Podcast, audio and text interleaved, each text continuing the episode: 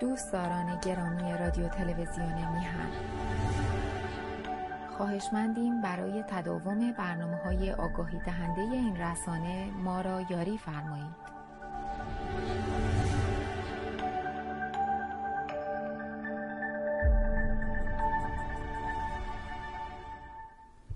با درودی دوباره خدمت یکایک شما خوبان و نازنینان، سعید بهبهانی هستم در این روز سه‌شنبه. سه‌شنبه هجدهم مرداد است و نهم ماه آگست.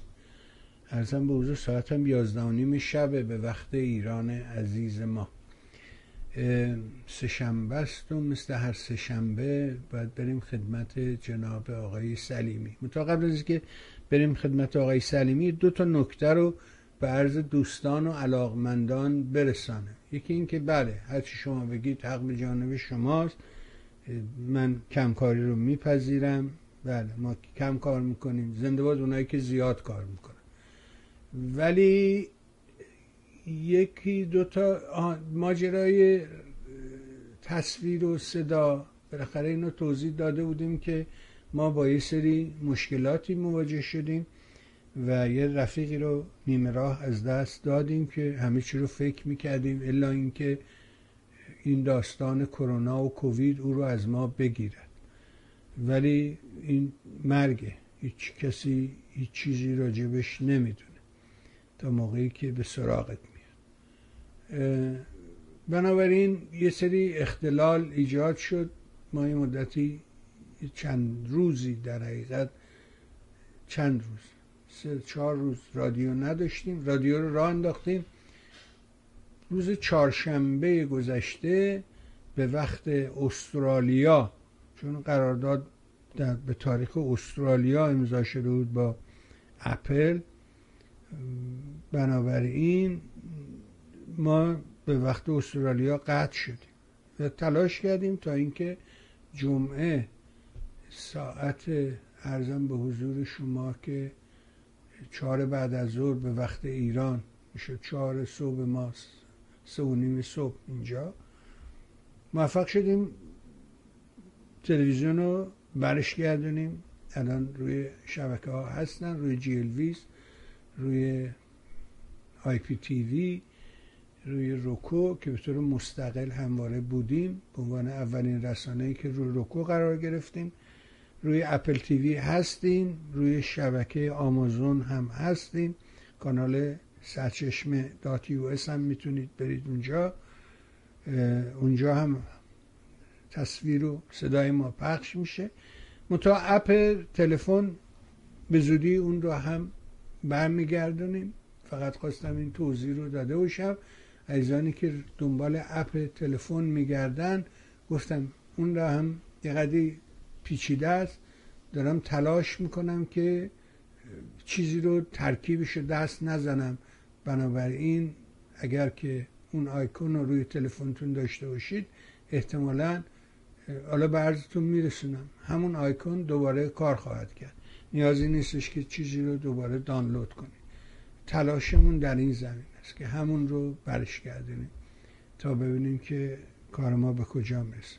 در برنامه آقای علاقمندان برنامه آقای سلیمی هم بله، آقای سلیمی در دو هفته قبل استراحت داشتن، به سفر رفته بودن.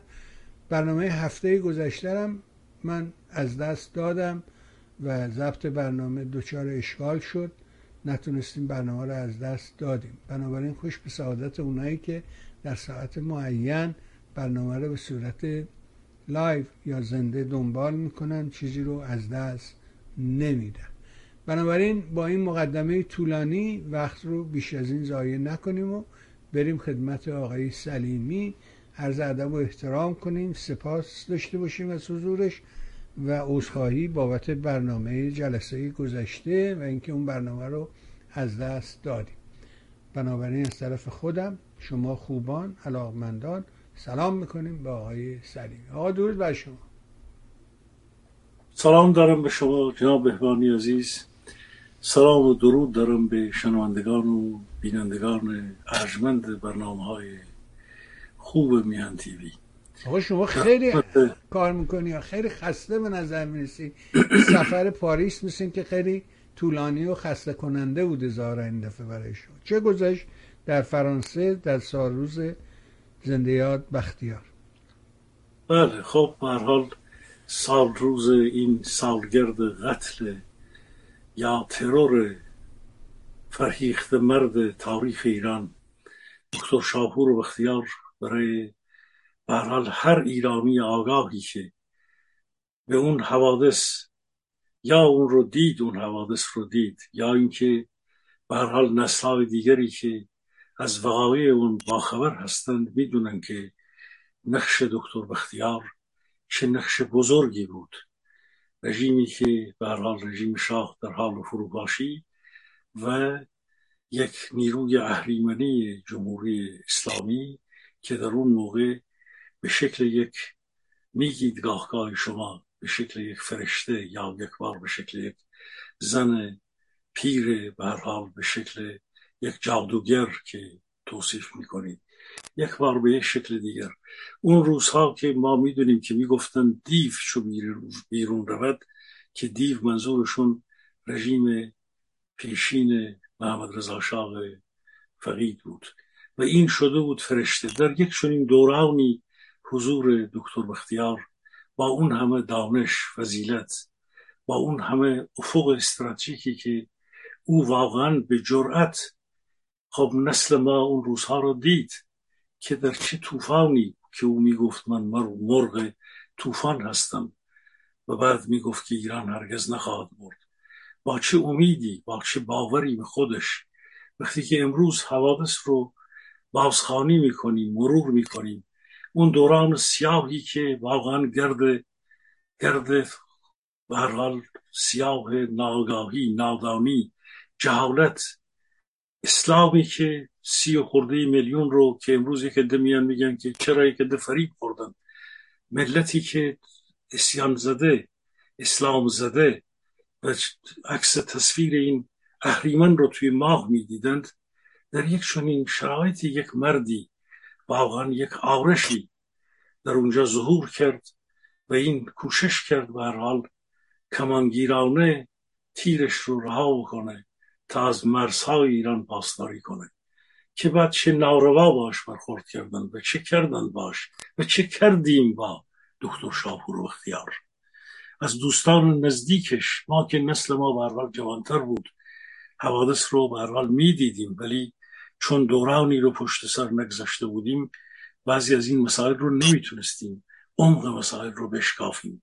خب دوران استبداد زده‌ای بود که کتاب و نوشته و اینا هم کم بود، فضای اینترنت هم که نبود، بغل بیخ گوش ما هم که شوروی بود که داشت بوق کرلا کرده بودن که سوسیالیسم اینه اونه، اونورم که به هر حال آمریکایی ها ارتش ایران را گرفته بودن، فردوست و خائنین دیگر ارتجاع سفید که امروز کسی از اون ارتجاع سفید حرف نمیزنه که کل ارتش رو خورده بودند، که امروز میان برای ما درس پرویز ثابتی میدن به ما، که امروز میان به ما میگن که فقط بله چپ ایران ناگاه بود، چپ ایران اشتباهات بزرگی کرد، حزب توده ایران ماری بود که در واقع این برنامه ها رو گذاشت. آیا او تنها بود یا اینکه این توطئه بزرگ علیه خود همون رژیم شاه فقید از درونش در واقع اینها قله رو تصرف کرده بودند و از بیرون هم آتش‌بیارانی بودند که این فاجعه رو تیر خلاص رو زدند؟ در یک چنین شرایطی دکتر بختیاری بود که از مشروطه میگفت، از مردم ایران میگفت، از پیشرفت‌ها، از جامعه‌ای میگفت که به هر حال در یک وضعیتی داره سرخم میکنه، از سوسیال دموکراسی غرب صحبت میکرد، کشورهای پیشرفته دنیا صحبت میکرد.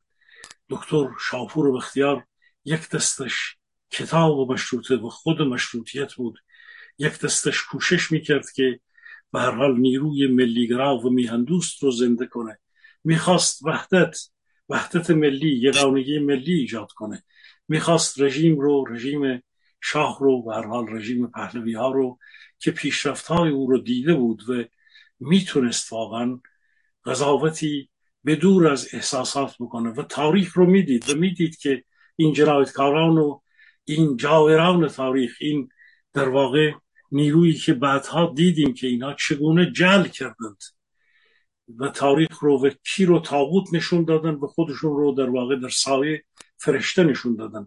دکتر بختیار میدید اینها رو و چه خوب میدید. به هر حال امروز سی و یک سال از سالگردش، از ترورش، از قتل ناجوانمردانه او و سروش کتیبه گذشت. یک بار دیگر دوستان او، دوستداران او و چه واقعا حسرت، افسوس که چقدر کم بودند کسانی که اونجا جمع شدند. دلایلش زیاد جاش در اینجا نیست، ولی حیف و صد دریغا و صد دردا که برای یک چنین فرزان مردی در اونجا جمعیت کمی در به هر حال در آرامستان مونتپارناس سر مقبره خاک ایشون در اونجا به هر حال گرد اومدن دوستان و یارانشون و این روز رو بزرگ داشتند. امیدوارم نام و خاطره و میراث فکری دکتر بختیار، به حقیقت دکتر بختیار یک رهبر بود، یک شخصیت ماندگار تاریخ ایرانه و هر جنبشی که در آینده بخواد به شکل مسئولیت تاریخی زیر بار یک بار تاریخی سنگین بره و همه پیچیدگی های در واقع یک جامعه مدرن آینده رو تصویر بکنه، هر جنبشی بخواد یک چنین ادعایی داشته باشه، بدون درسگیری از دکتر شاپور بختیار امکان نداره که این راه پیچیده در واقع ایجاد ساختارهای مدرن و استراتژی درست رو پیگیری بکنه. به گمان من هیچ نیرویی نمیتونه بدون درسگیری دقیق از دکتر شاپور بختیار تاریخ آینده و سرنوشت آینده کشور رو بدون اون میراث فکری رقم بزنه و پیشرفت موثری داشته باشه. به خاطر اینکه جایگاه او، نگاه او و میراث فکری و استراتژی و تاکتیک او، فعالیت سی و هفت روزه او و تیم او، همه اینها واقعا درس گرفتنی است و باید بارها باید اون رو مرور کرد تا اینکه این حادثه سخت به سمت فروپاشی نرود و نیروها بتونن واقعا وحدت و یگانگی و نگاه درست رو از اون فرهیخته مرد بیاموزند. آقای بهبهانی. بله، یادش گرامی. عرضم به حضور شما که نمیدونم چی باید بگم، فقط یه کاش از این مردا بیشتر داشتیم در تاریخمون و در وطنمون امروز، نه اینکه آدمای مذبذب و آدمای عجیب و غریب. دیدم که این روزا یه داستانی در اومده که میر حسین موسوی ظاهراً در خفا یک گزارشاتی می‌نویسه، اونم به زبان عربی راجع به وقایع سال هشتاد و هشت، اونم چرا عربی، و اونجا میگه که مثلا بله اینا اینجوری کردن اونجوری کردن، بعد ناگهان میزنه به صحرای کربلا و میگه مگر اون سلسله ها و یه نمیدونم کثیف دو هزار و پانصد سال، اونا والا خیلی تمیزتر از رفتار چل ساله شما بودن، از عصر طلایی شما اونا خیلی بهتر بودن. تاریخ نشون میده، مقایسه امریست که معلوم میکنه. بله اونها میخواهن نمیدونم موروثی بیارن و اوسا اینه که چرا عربی میگی، چرا اینا رو اگه میگی چرا فارسی نمیگی همه بفهمن. حداقل اون یارو امام جمعه رضایی حسنی گفت فارسی میگیم ریگانم بفهمه، شما اقلا فارسی بگو ما هم بفهمیم چی میگی، عربی چرا بلغور میکنی؟ مثل اون یارو بود که گفت با عربه دعواش شده بود، گفت من بهش فوش میدم این برای من قرآن میخونه، حالا اینم برای ما فقط قرآن میخونه. چیه ماجرا آقا؟ این چیه این داستان؟ چه میگذره؟ دارن چه میکنن اینا؟ بله بسیار عالی، مطلب مهمی رو مطرح کردید آقای بهبهانی عزیز. از سال هزار و سیصد و هشتاد و هشت هشتاد و نه، روزهایی که به هر حال او میر حسین موسوی، جنبش سبزش، دوران طلایی امام خمینیش و البته کوشش هایی که واقعا نقد هایی که او به فرعون میکرد، به علی خامنه ای میکرد، توطئه‌هایی که به هر حال سالها پیش، سالیان پیش رفسنجانی کرده بود که میخواست اون بار هم میخواست به هر حال رژیم رو نجات بده و میخواست یک سوپاپ اطمینان جدیدی رو باز کنه، رفرمی رو که دیگه از حالت رفرم به یک به هر حال اعمال یک کمی تنش کشمکش آمیزی با فرعون زمان بکشه، علی خامنه‌ای بکشه. خب هشتاد و هشت دیگه بازخوامی هشتاد و هشت، امروز امروز ما هزار و چهارصد و یک هستیم، یعنی دوازده سال از اون تاریخ گذشته.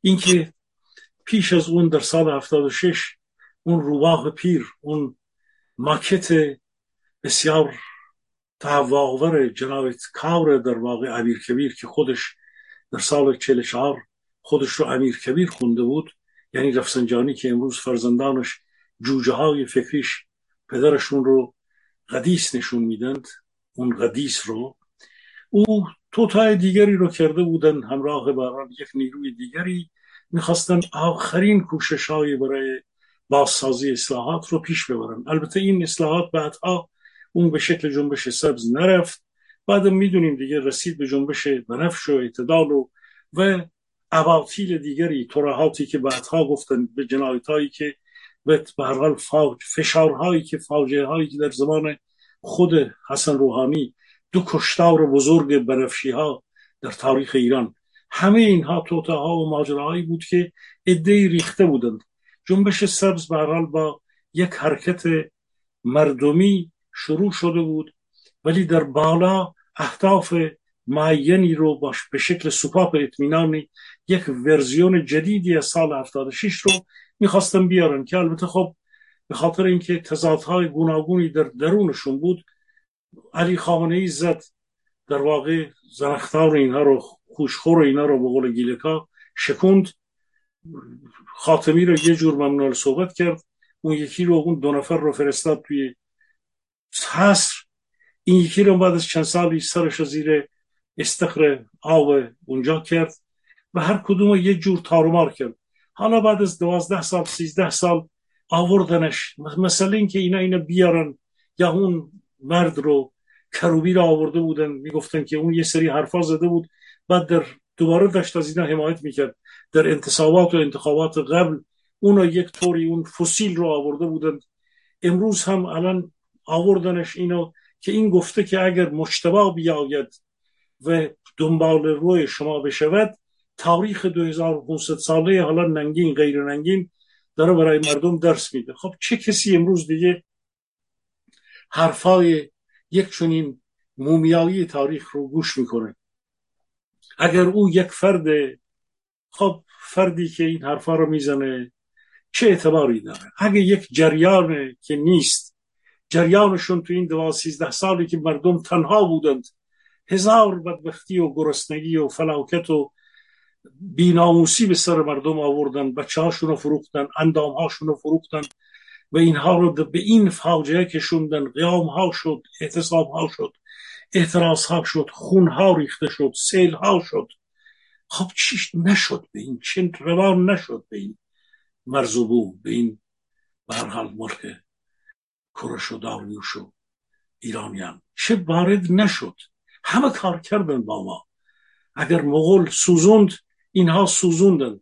اگر باعث شدن که سیلاب ها اومد، برد شد.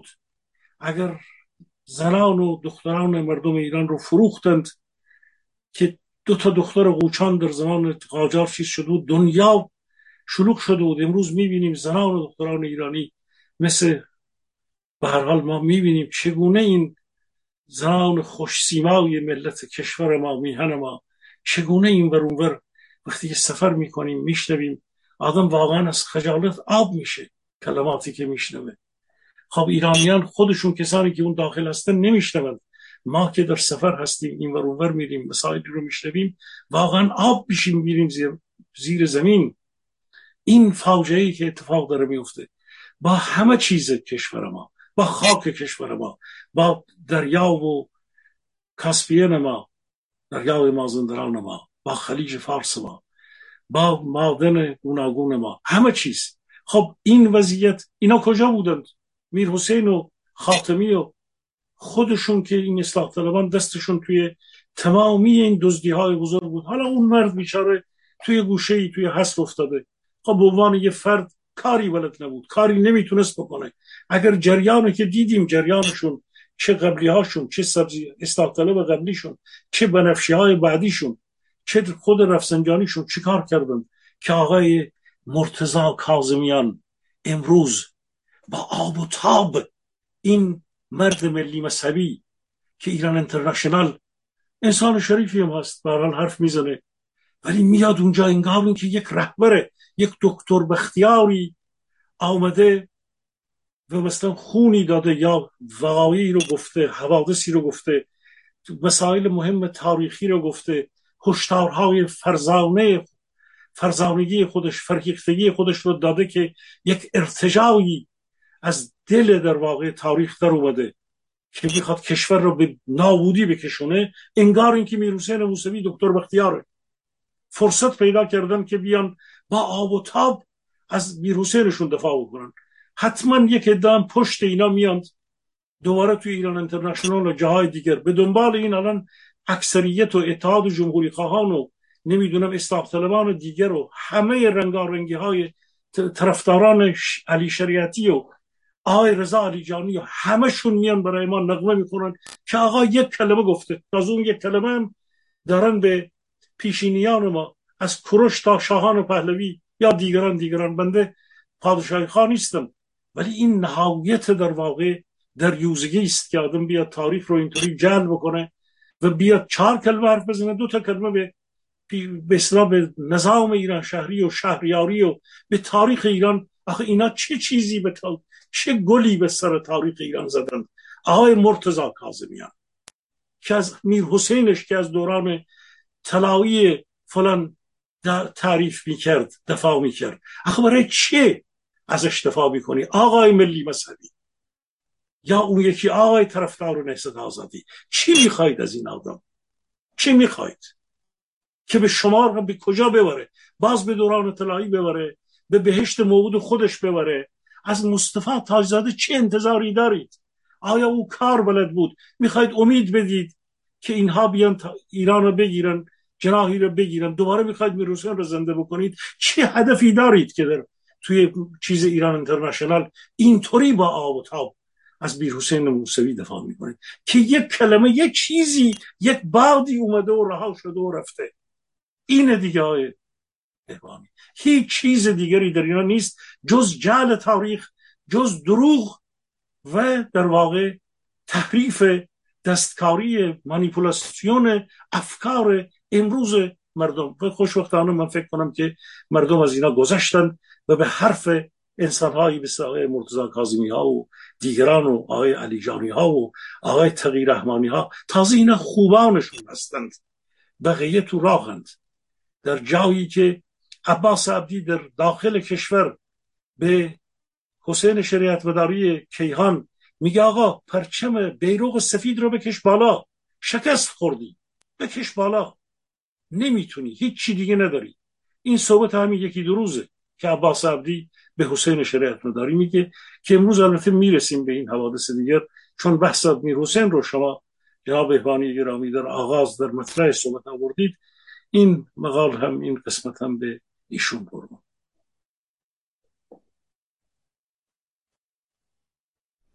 بله، بسیار ممنون. عرضم به حضورت که بذارید پس از یه طرف دیگه این قضیه رو نگاه بکنید و اون اینه که شما بارها راجع بهش صحبت کردید، وضعیت معیشت مردم، اقتصاد، نون، سقف، نمیدونم سقف روی سر، نان، مسکن، اینا همه بند به داستان تحریمه و اینا ماشین اسکناسشون دیگه ظاهراً از کار افتاده یا متوجه خطر شدن، نمیتونن چون گذشته ماشین رو شنقه پول چاپ کنن، پول بدن. نمیدونم، ولی به دنبال یه راهی هن که بتونن از تحریم بیرون بیان. آسان ترین راه ماجرای برجامه. خب این برجام هم که روز اول عرض کردیم که این به عقیده من سعید بهبهانی امر نشدنی و اتلاف وقته. غربی هم راهی غیر از این ندارن مگر اینکه نمیخوان وارد جنگ بشن. راه دیگه جنگ دیگه، بریم دعوا کنیم، یا اینکه حرف میزنیم با هم یا دعوا میکنیم دیگه. دو راه که بیشتر وجود نداره. غربی‌ها تلاششونه که کار به دعوا نکشه، کار رو بتونیم یه جوری حل و فصل کنیم. ظاهراً طرف مقابل تن نمیده و نگاه میکنیم موضوعیتشو در بیرون، در عراق وضعیت مقتدا صدر که مثلا سالهای پیش در چنین روزایی میومد کنار خامنه‌ای میشست، با هم دیگه عزای سید شهدا میگرفتن، ولی امروز نیست، در یه راه دیگه رفته. وضعیتشو در همین ماجرای جهاد اسلامی رو نگاه کنید، ببینید که اسرائیلیا قبل از اینکه اونا رفته بودن تهران حرف بزنن، نقشه بکشن که چگونه حمله بکنن، وقتی اسرائیلیا میتونن از درون ایران بیان آدما رو یکی یکی پیک کنن، در خونه‌اش یارو رو سوار ماشین کنه، ببره، تخلیه اطلاعات کنه، فیلم بگیره، نمیدونم با کامیون وسایل بدوزه، ببره، نمیدونم از سقف بیاد تو. خب طبیعیه که اونجا بغل گوششو که راحت‌تر میتونه پیدا بکنه. بنابراین قبل از اینکه اونا به نتیجه برسن، اسرائیلیا حمله کردن و چهارده تا از فرماندهان ارشد رو زدن، لطوپار کردن، کشتن. بنابراین تا اونا برن بخوان اون چهارده تا رو جایگزین کنن، مجبور به آتش بس شدن. بنابراین نگاه میکنیم می‌بینیم که جمهوری اسلامی در بیرون هم وضعیتش مثل گذشته نیست. این نیست که مثلا قاسم سلیمانی یه جادوگری بود، جادو میکرد و قاآنی نمیتونه. اون جادو فقط دلار بود که بر سر سنگ نهی نرم شود، نداره. این ماجرای برجام به نتیجه نرسید. تکلیف چیه؟ یعنی واقعا جمهوری اسلامی از منظر اینکه نمیتونه راه ارز رو باز بکنه، فهم میکنی اقتصادش به کدام سم میره تا بعداً بریم سراغ اعتراضات داخل کشور. بفرمایید بشنویم. خب برای اینکه وارد این بحث، همین بحثی که جناب علی گفتین که از برای چاره‌جویی هم دنبال این هستند که این مذاکرات رو به گونه‌ای پیش ببرند. در این روزها من دیدم که صحبت بود در فضای رسانی، از صحبت از صد تا صد و بیست میلیارد دلار پولی بود که میگند جمهوری اسلامی در پیش کشورهای گوناگون داره، اگر برجام به نتیجه برسه این پول رو میگیره. اول اینکه باید یه چیزی بگم، دنبال این پول صد تا صد و بیست میلیارد خیلی رفتم من، چون به خاطر اینکه بیام دوباره یه سنگیه که انداخته بیام. واقعا باور کنید که ساعتها من دنبال این بودم که این مرجع، منبع، خواستگاه این حرف کدوم شایعه هست که صحبت از چهل پنجاه میلیارد به فرض هفت هشت ماه پیش یک باره از کجا این رقم صد تا صد و بیست میلیارد اومد که در ایران اینترنشنال و در نمیدونم فلان جا و بیسار جا یک عده دارن ازش حرف میزنن. چهار تا آدمی، یعنی دقیقاً اگر در شهر تهران یه تاکسیچی میاد، یک نفر صبح بلند میشه، یه شایعه میندازه، یه حرفی میزنه، بعد این در عرض دو ساعت مثل قارچ این به هر حال میرویه و میره. همه بعدا میان میگن آقا صد تا صد و بیست میلیارد دلار. اول اینکه اصلا برای خودم مطرح بود که این صد و بیست میلیارد دلار چیست که امشب سعی میکنم یک کمی باز اگر فرصتی شد به این برسم. این یکی اصلا دروغه، این جعل. این صد و بیست میلیارد مثل همون چهل و هشت و نمیدونم چهارصد و هشتاد میلیاردی که میخواستم بدن و مثل نمیدونم باز دوباره پولی که روسیه قول داده بود به ایران بده و که دوباره هیچ خبری ازش نیست. میلیاردها دلار، ده ها میلیارد میخواد برای فلان حوزه نفتی.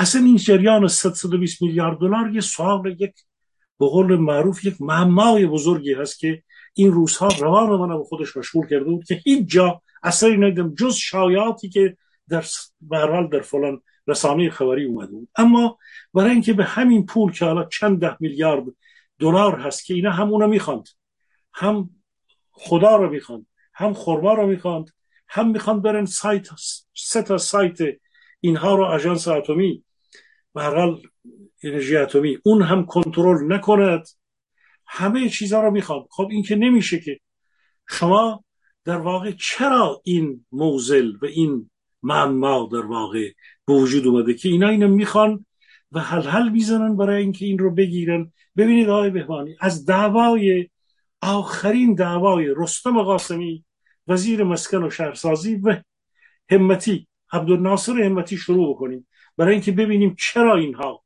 اینقدر به استیصال کشیده شدند که دنبال اینا که از این برجام یه پولی در بیاد و بعد روسیه با اینا چیکار کرد که اینا دوباره نتونن به این برسن. عبدالناصر همتی این روزها مدام مطلب می‌نویسه، از به هر حال به عنوان یک فرد اقتصادی گروه اقتصادی رئیس بانک مرکزی قبلی مدام به اینا انتقاد میکنه. همین نکته ای رو که جناب عالی الان اشاره کردید، چاپ پول رو به اینها مدام داره میگه شما دارید چاپ پول میکنید.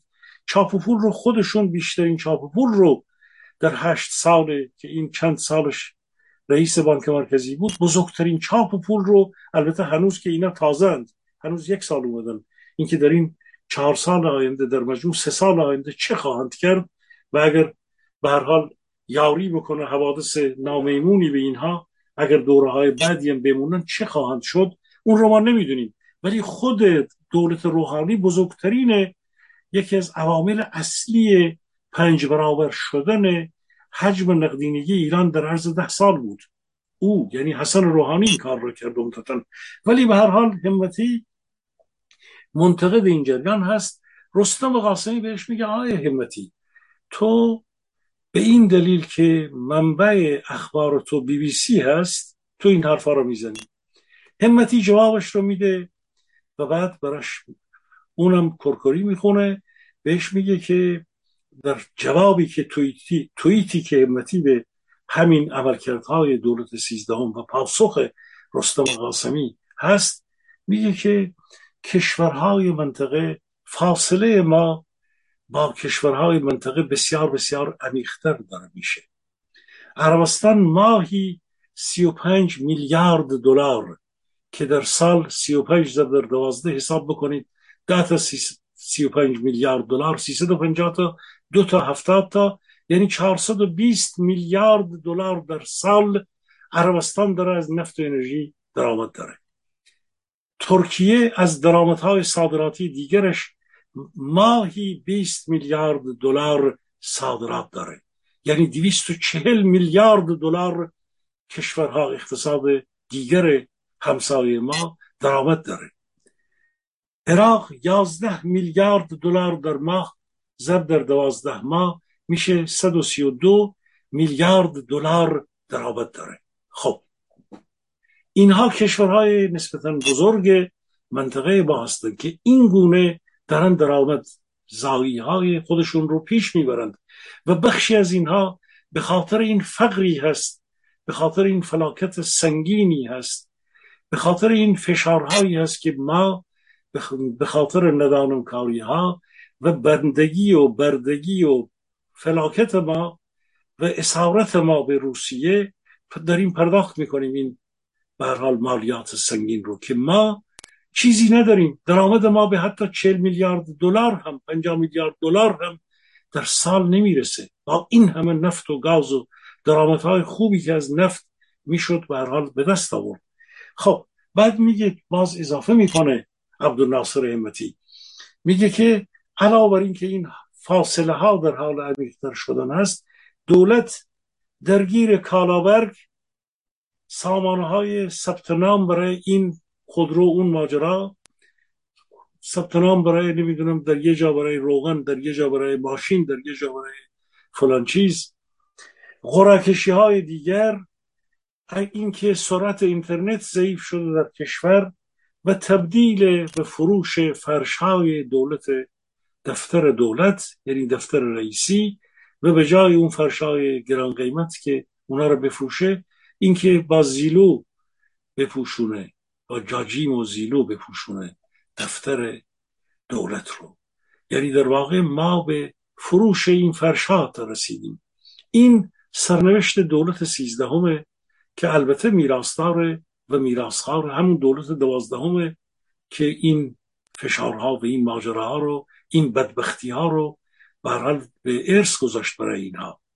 اینها این صحبت‌ها صحبت‌های عبدالناصر همتیه و پاسخ به اونهاست که چه وضعیتی دولت داره دیگه. حالا این که حقوق بازنشستگان و یا بخشی از کارمندان به فرض مخابرات یا ماها حقوق بسیاری از قسمت‌های به هر حال شاغلین کشور به تعویق انداخته میشه، حقوق پیمانکاران نفت، یا در یه جاهای دیگه شما میشنوید طرف میگه که بخشی از این فلاکت زدگان کشور ما میگن آقا ما یازده ماه کار کردیم در اصلویه یا جاهای دیگر، حقوق ما رو ما ندادند.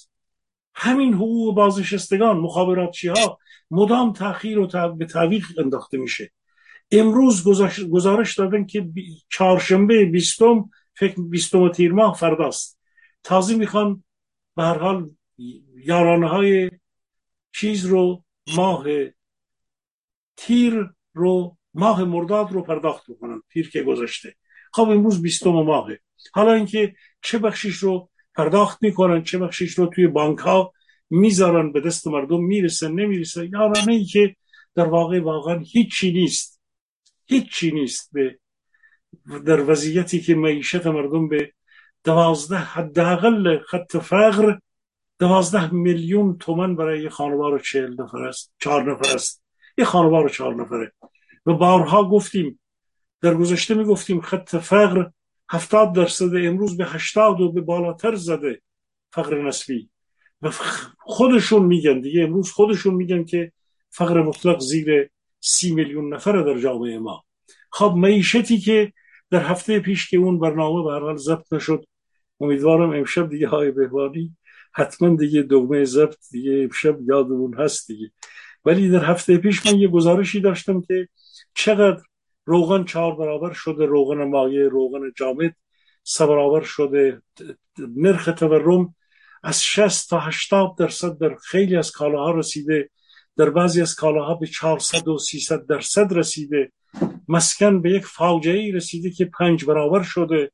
و اینها در واقع نشان دهنده اینه که ما در آستانه سرقمی شدن و یا در بعضی از زمینه‌ها نرخ گرانی‌ها به سرقمی تبدیل شده، ولی به نرخ تورم، نرخ میانگین یا نرخ تورمی که حالا نقطه‌ای هست، اینها ما به سمت سرقمی شدن داریم میریم آقای بهبهانی. و این یک فاجعه‌ای هست که یک قحطی بزرگی رو به خصوص بعد از این سیل و این در ماه تابستان ضربه‌ای که پس از سیلاب‌ها کشور ما خورده، ما در این فاجعه قرار گرفتیم که هرچی بیشتر با گرانتر شدن نرخ‌های جهانی گندم، غله و روغن و به هر حال سویا و خوراک دامی و چون قیمت‌های جهانی بالا رفته و ما از اون سو نمیتونیم مدیریت بکنیم فروش نفت و گاز ما رو، در این اختلاف بزرگی که وجود میاد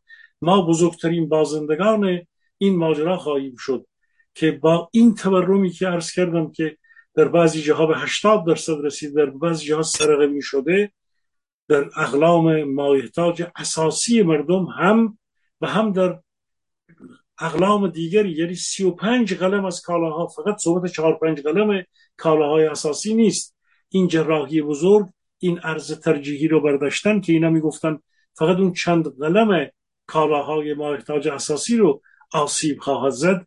با این صحبتی که امروز از همتی گفتم، با اون عرض نکته‌ای رو که عرض کردم که عباس عبدی به شریعتمداری میگه شما در همه جا در واقع شکست خوردید، پرچم تسلیم رو بلند کنید که وضع اقتصاد کشور اینه، وضع جامعه اینه، وضع شرایطونه، وضع خودکشی بینه به هر حال مستمندان کشور، فرودستان جامعه اونطوره.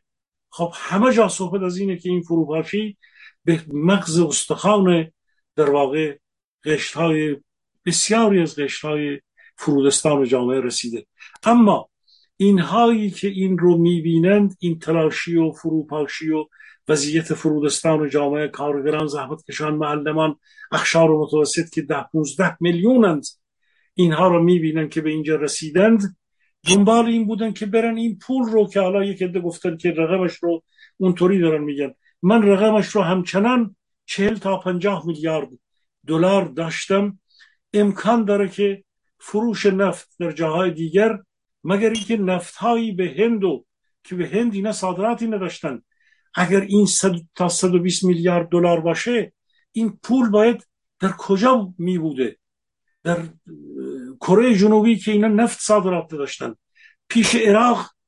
خب عراق رو میتونن یه مقدار به فرض از هفت و شش میلیارد سر به ده میلیارد و پونزده میلیارد بکشه. با ترکیه فکر نکنم اینا این حساب رو داشته باشن. این صحبت چهل پنجاه میلیارد پول ایران پیش کدوم کشور هست؟ اون هفتاد میلیاردی که اختلاف بزرگش هست، چه حادثه ای بوده؟ به کیها نفت فروختن؟ مگر آمریکا خواب بوده؟ مگر که اینا تونستن؟ من به گمان من این ارقام نادرسته، ولی به هر حال دنبالش خواهم کرد و این رو در برنامه‌های دیگه گزارش خواهم داد.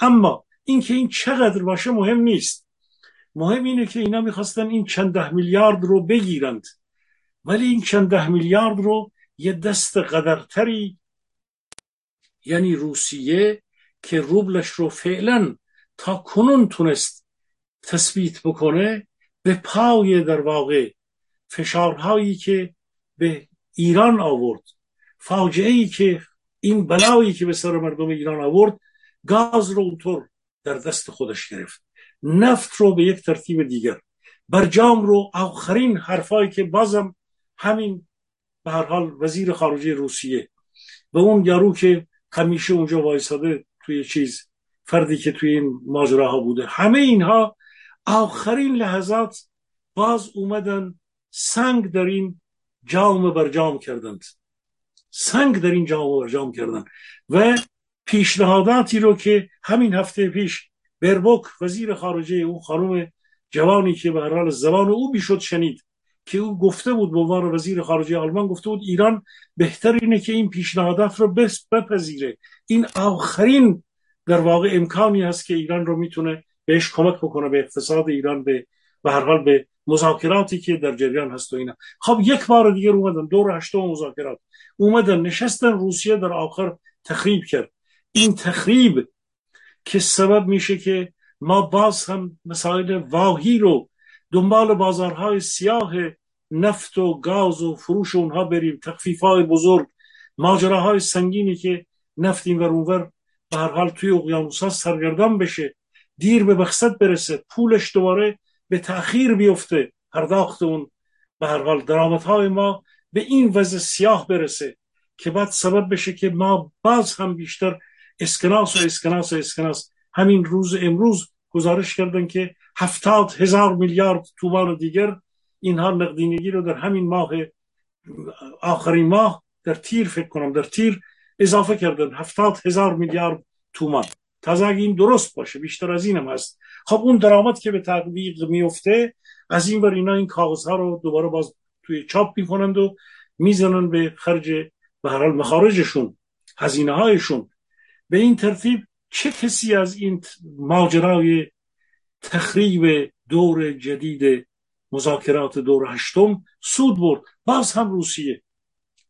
خاموش بهشون میگه که اونها میگن باید این سه سایت از طرف آژانس انرژی اتمی کنترل بشه، اینها میگن این حق کنترل رو شما ندارید.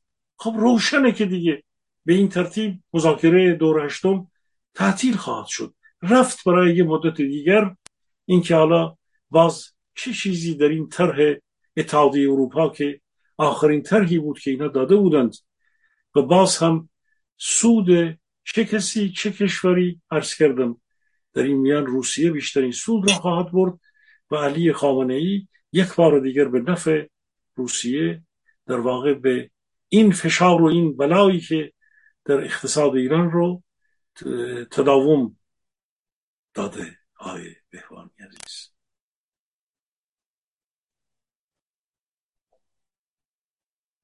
بله بسیار ممنون و متشکرم. عرضم به حضور شما که اما گفتم اینا توی وضعیت بسیار بسیار شرایط تنگی رو دارن میگذرانن. حالا اون یکی موسوی منتظر نمیدونم پسرش بیاد، گفته نگران اونه. ببینید یه ویدیوست، من اینو پخش میکنم تا اینکه شاید بشه یه قدری راجبش حرف بزنیم. با هم ببینیم این ویدیو رو. اکبر رئیسی، اکبر رئیسی، اکبر رئیسی، اکبر رئیسی، اکبر رئیسی، اکبر رئیسی.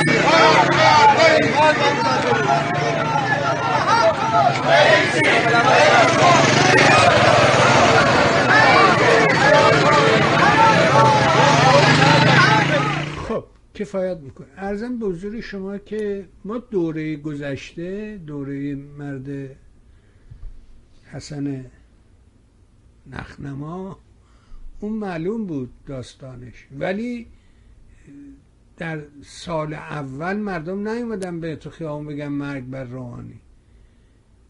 چه اتفاقی افتاده؟ اینکه حکومت یک دست اومده بود که نمیدونن تون زود سریع انقلابی یه میلیون چهار میلیون مسکن سالی یه میلیون مسکن بسازن، کار درست کنه، اشتغال بیارم. چرا به این فضاحت کشیده شد؟ بفرم. بله ببینید آقای بهبهانی،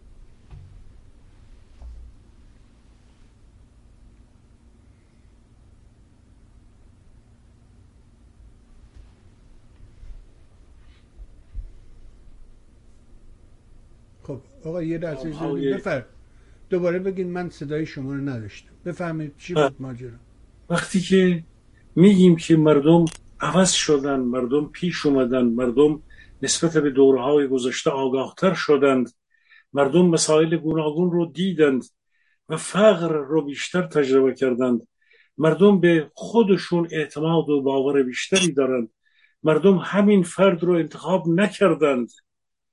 از پنجاه و هشت میلیون جمعیت رای دهنده وقتی که میگیم واقعا بیش از هفتاد هشتاد درصد مردم رای ندادند، همینه. اینجا دیده میشه که این مردمی که میگن مرگ به او، که میان یا بازنشسته یا معلم یا به هر حال کارگر، وقتی که میان این خشم خودشون رو اظهار میکنن، نشون میده که اینها در واقع فریب این آدم رو هم نخورده بودند، یعنی از آغاز هم به این قاتل ملت رای نداده بودند.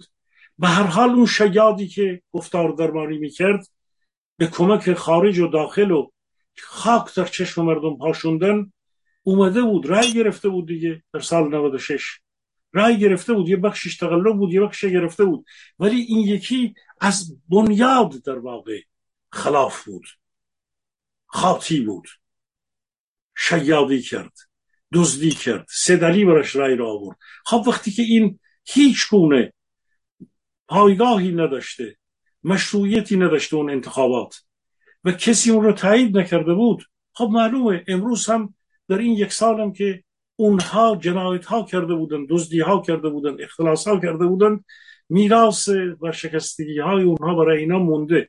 از اون سو این بازنشسته واقعا دیگه اون بازنشسته نیست، بارها اومدن میخوان دیگه چیکارش کنن، هیچی نداره. اگه اینو بگیرن ببرن توی اون زندون، به هر حال چه چیزی براشون پیش میاد. خب دوستانی رو که این روزها گرفته بودن، دادسرا اینا رو احضار کرده بود، این دوستان رفتن در اونجا برای ما گفتن، خبر دادن از همین دیروز امروز از داخل کشور، میگن تو این دادسراهای گوناگون بسیاری ها با پای بسته و دست دستبند و پابند اومده بودن، منتظرن، ساعت ها اونجا منتظرن، خونه هاشون رو، خونه های دوستانشون، فامیلشون، پدر مادر رو باید وثیقه بذارند، بعد منتظر دادسرا باید بشینن، یه بازجو، یه دادستان، یه نمیدونم غازی به هر حال شیاد جنایتکار باید سراسر روز رو با دستبند پابند اونجا بشینن و نوبتشون نمیرسه، بهشون میگن آقا برید دوباره فردا میایید. خب همین امروز هم ما این من یه خبری داشتم از کسی که از شخصیت هایی که اونجا برده بودنش و این مسائل رو میشنویم ما این برون. خب به این ترتیب این بازنشسته، این معلم آقای بهبهانی وقتی اینجوری میاد میگه مرگ بر رئیسی، فقط این نیست که فقرش تشدید شده، بلکه این خورد خورد به اینجا رسیده، مبارزه کرده و بعدش هم بچه هاشون رو گرفتن، خودشون رو گرفتن، مادر پیرشون رو، زن وارز رو گرفتن، جوانی رو که اونطوری بردن کشتن. ولی همه اینها سبب شده که ترس ها ریخته شده. میتونن هزار نفر رو، دو هزار نفر رو بگیرن، بزنن، ببرند. ده هزار نفر رو دیگه اینقدر نمیتونن، ست هزار نفر رو کمتر میتونند. و امروز رسیده به میلیون ها معترض در سراسر کشور. در دا که این خارج کشوری ها که چند میلیونند که به حساب اون ملت اومدن اینجا و موقعی که خوب بود میرفتن سفر در اونجا، امروز این وجدان بیدار نیست که بره توی خیابان از این مردمی که به اینجا رسیده دفاع بکنند. برای اینکه اون رژیم جنایتکار یه کاری کرده که اینها رو به وثیقه گرفته. اینها رو، این شرمی هست که ما باید در آینده باید اینو جواب بدیم. در خارج کشور ما به حساب اون ملت اومدیم بیرون. این شرم واقعا. بعدم میرفتن اونجا به خاطر اینکه برند و بیاند، به خاطر اینکه عکسی از اینها گرفته نشه. این درد بزرگیه واقعا. حالا اونی که میره توی دسته و نمیدونم محرم شرکت میکنه اون اصلا ول کنیم. اینهایی که اومدن اینجا به خاطر اینکه سالی سفر بکنن، دو سالی سفر بکنن، نمیان توی خیابان. از اون مردمی که اونجا وایسادن، اینها به نام بخش بزرگی، به نام معترض مردم که مورد ضرب بودن، فشار بودن، مبارزه کردن، اومدن بیرون. اینجا اومدن چون خودشون یا فردی از خانوادهشون میره، جرأت نمیکنن بیان از این مبارزه دفاع کنن. خب این شرم رو باید کجا برد؟ جوانان دبیرستانی، دبستانی آلمان رو بهشون میگن پدران و مادرانتون یک روزی از این فاشیسم هیتلر دفاع کردن. امروز اونا خجلت زده هستند به خاطر پدر و پدر بزرگ و به هر حال پدر بزرگانشون. من یکی از اینا در دانشگاهی بود که با پسر دوم من با هم سالها پیش با هم بودند. فرزند نوه شاخت بود. شاخت وزیر اقتصاد کشور. اسم پدرش رو، اسم خودشون رو شرم میکرد بگه. میگفت من نوه اونم، چون پدر بزرگش همون شاخت معروف که ایرانم زمان محمدرضا شاه فقید رفته بود در دهه چهل. این کارشناس تازه، این دستش در جنایت نبود. اینها امروز بعد از سه نسل واقعا شرم میکنند. خب چرا این ایرانی چند میلیون اومده اینجا دارن بهترین زندگی رو میکنن ولی نمیرسن، هیچ کاری نمیکنن. حتی افرادی از اینا سیاسی بودند ولی هیچ کاری نمیکنن، دیگه وارد زندگیشون شدن. خب این خصوصیت این حرکت باید واقعا شرمین شلاق نواخته بشه که آقا، خانوم، آقا، آقا تو به اسم معترض سیاسی اومدی، برای چی نمیای توی خیابان؟ برای چی از خودت گذشته میکنی؟ آقا تا کی واقعا باید اینطوری ملتی که اونها دارن میسوزن داخل کشور؟ خب بعد دوستانی هم هستند ممکنه بگن که آقا شما انتقاد میکنید به اینها، بعد اینها ممکنه که از تو برنجن. خب برنجن از بنده. من میخوام چی بکنم؟ آبروی منم، من توی این چه پایگاهی احتیاج دارم؟ توی اینها اصلا نشنوند حرفهای ما رو. آی بهبهانی، اینجاست که درد، اینجاست درد، اینجاست که ما در خارج کشور باید جلوی پارلمان ها، باید جلوی مراجع سازمان ملل، باید برای مبارزه، برای دادخواهی ها، برای مقابله با استرداد ها، باید به هر حال یک ذره از خودمون گذشت بکنیم. وقتی که نمی کنیم این کار رو، بعد تازه عده‌ای هم هستند میان میگن که خب مسیح علینژاد اعلا کرده، بلا کرده، اون میخواد رهبر بشه، این یکی میخواد خودش رو نشون بده. بعد تازه میاند اونقدرم این شرم بزرگ شده، این ابتذال بزرگ شده، کسانی رو که دارن مبارزه هم میکنند رو اینها به خودشون حق میدن به اونها انتقاد بکنند، بگن اینجوری نباید مبارزه بکنی، اونجوری باید بکنی. عیبجویی بکنن از مبارزانی که دارن از خودشون همه جور مایه گذاشتن. یا بیان بگن که اینا نمیدونن منتظر اینن، دنبال اونن، دنبال اینن. خب تازه عیب‌جویی میکنند. اینها دردهای بزرگی هست. امیدوارم که این صحبت‌ها به گوششون برسه.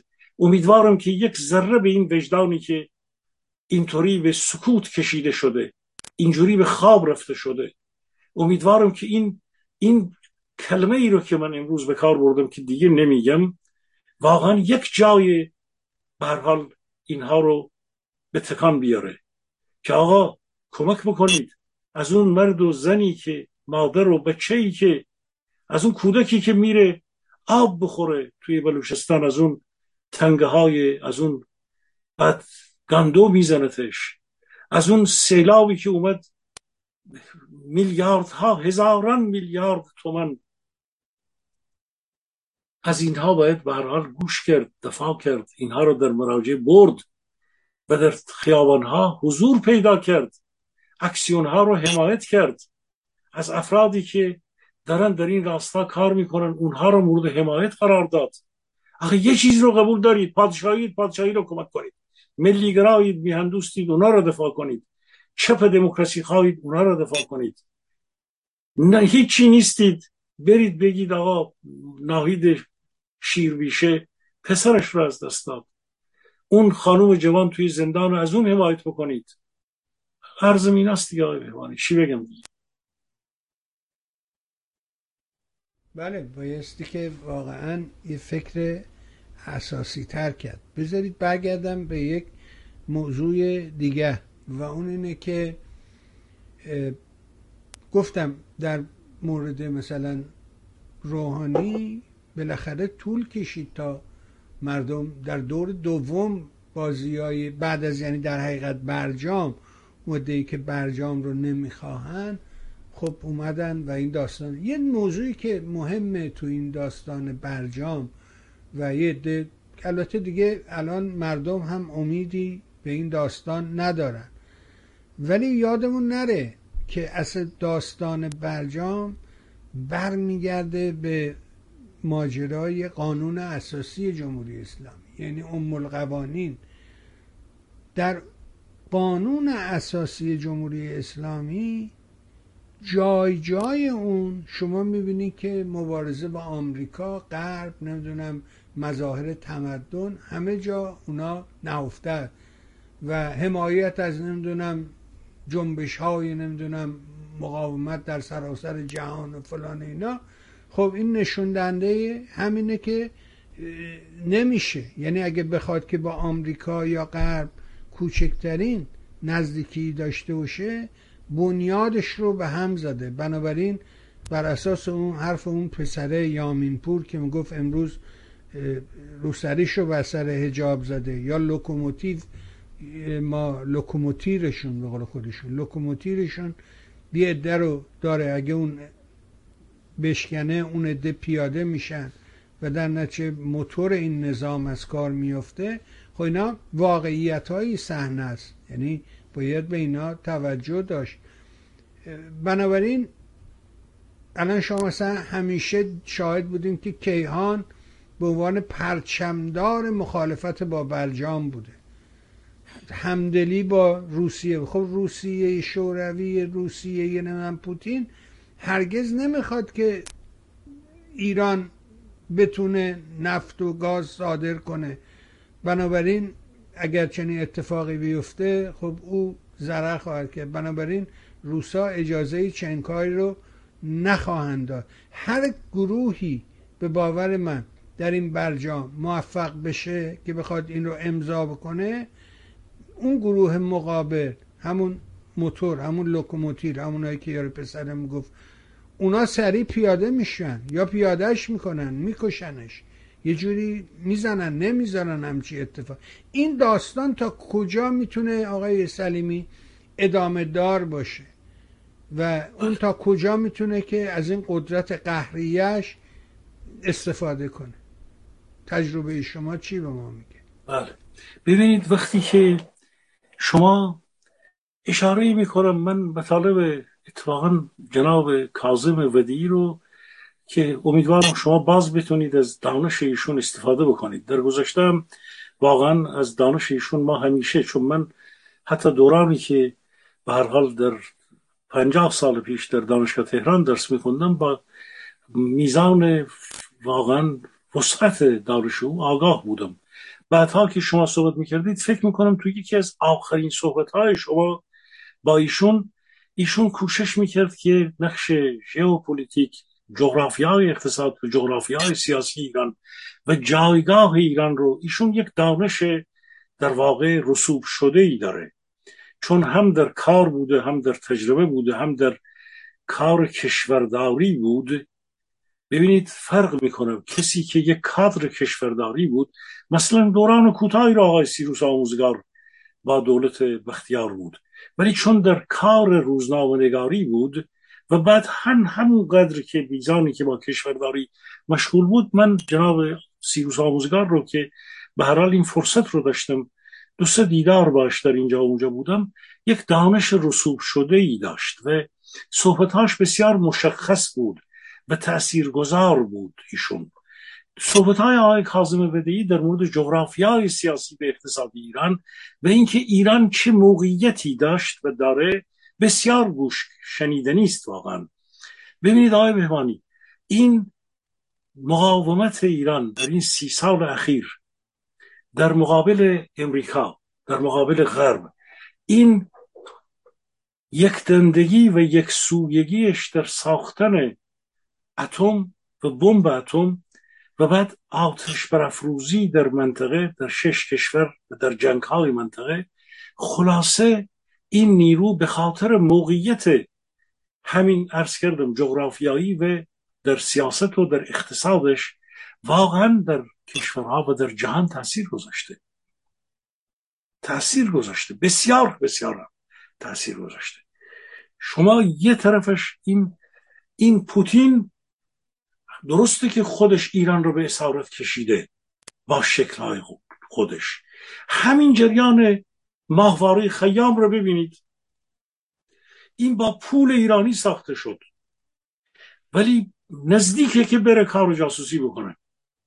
همون نجات صنایع اتمی، میلیاردهایی که به اون به قول مولانا اون اژدهای یخزده پوتین افتاده بود یه گوشه، اینا پوتین رو با آبهای گرم رسوندن، اینا پوتین رو توی جنگ سوریه بردن، اینا پوتین رو کاری کردند که میلیاردها دلار اسلحه به عربستان و به حتی اسرائیل و به اینها بفروشه.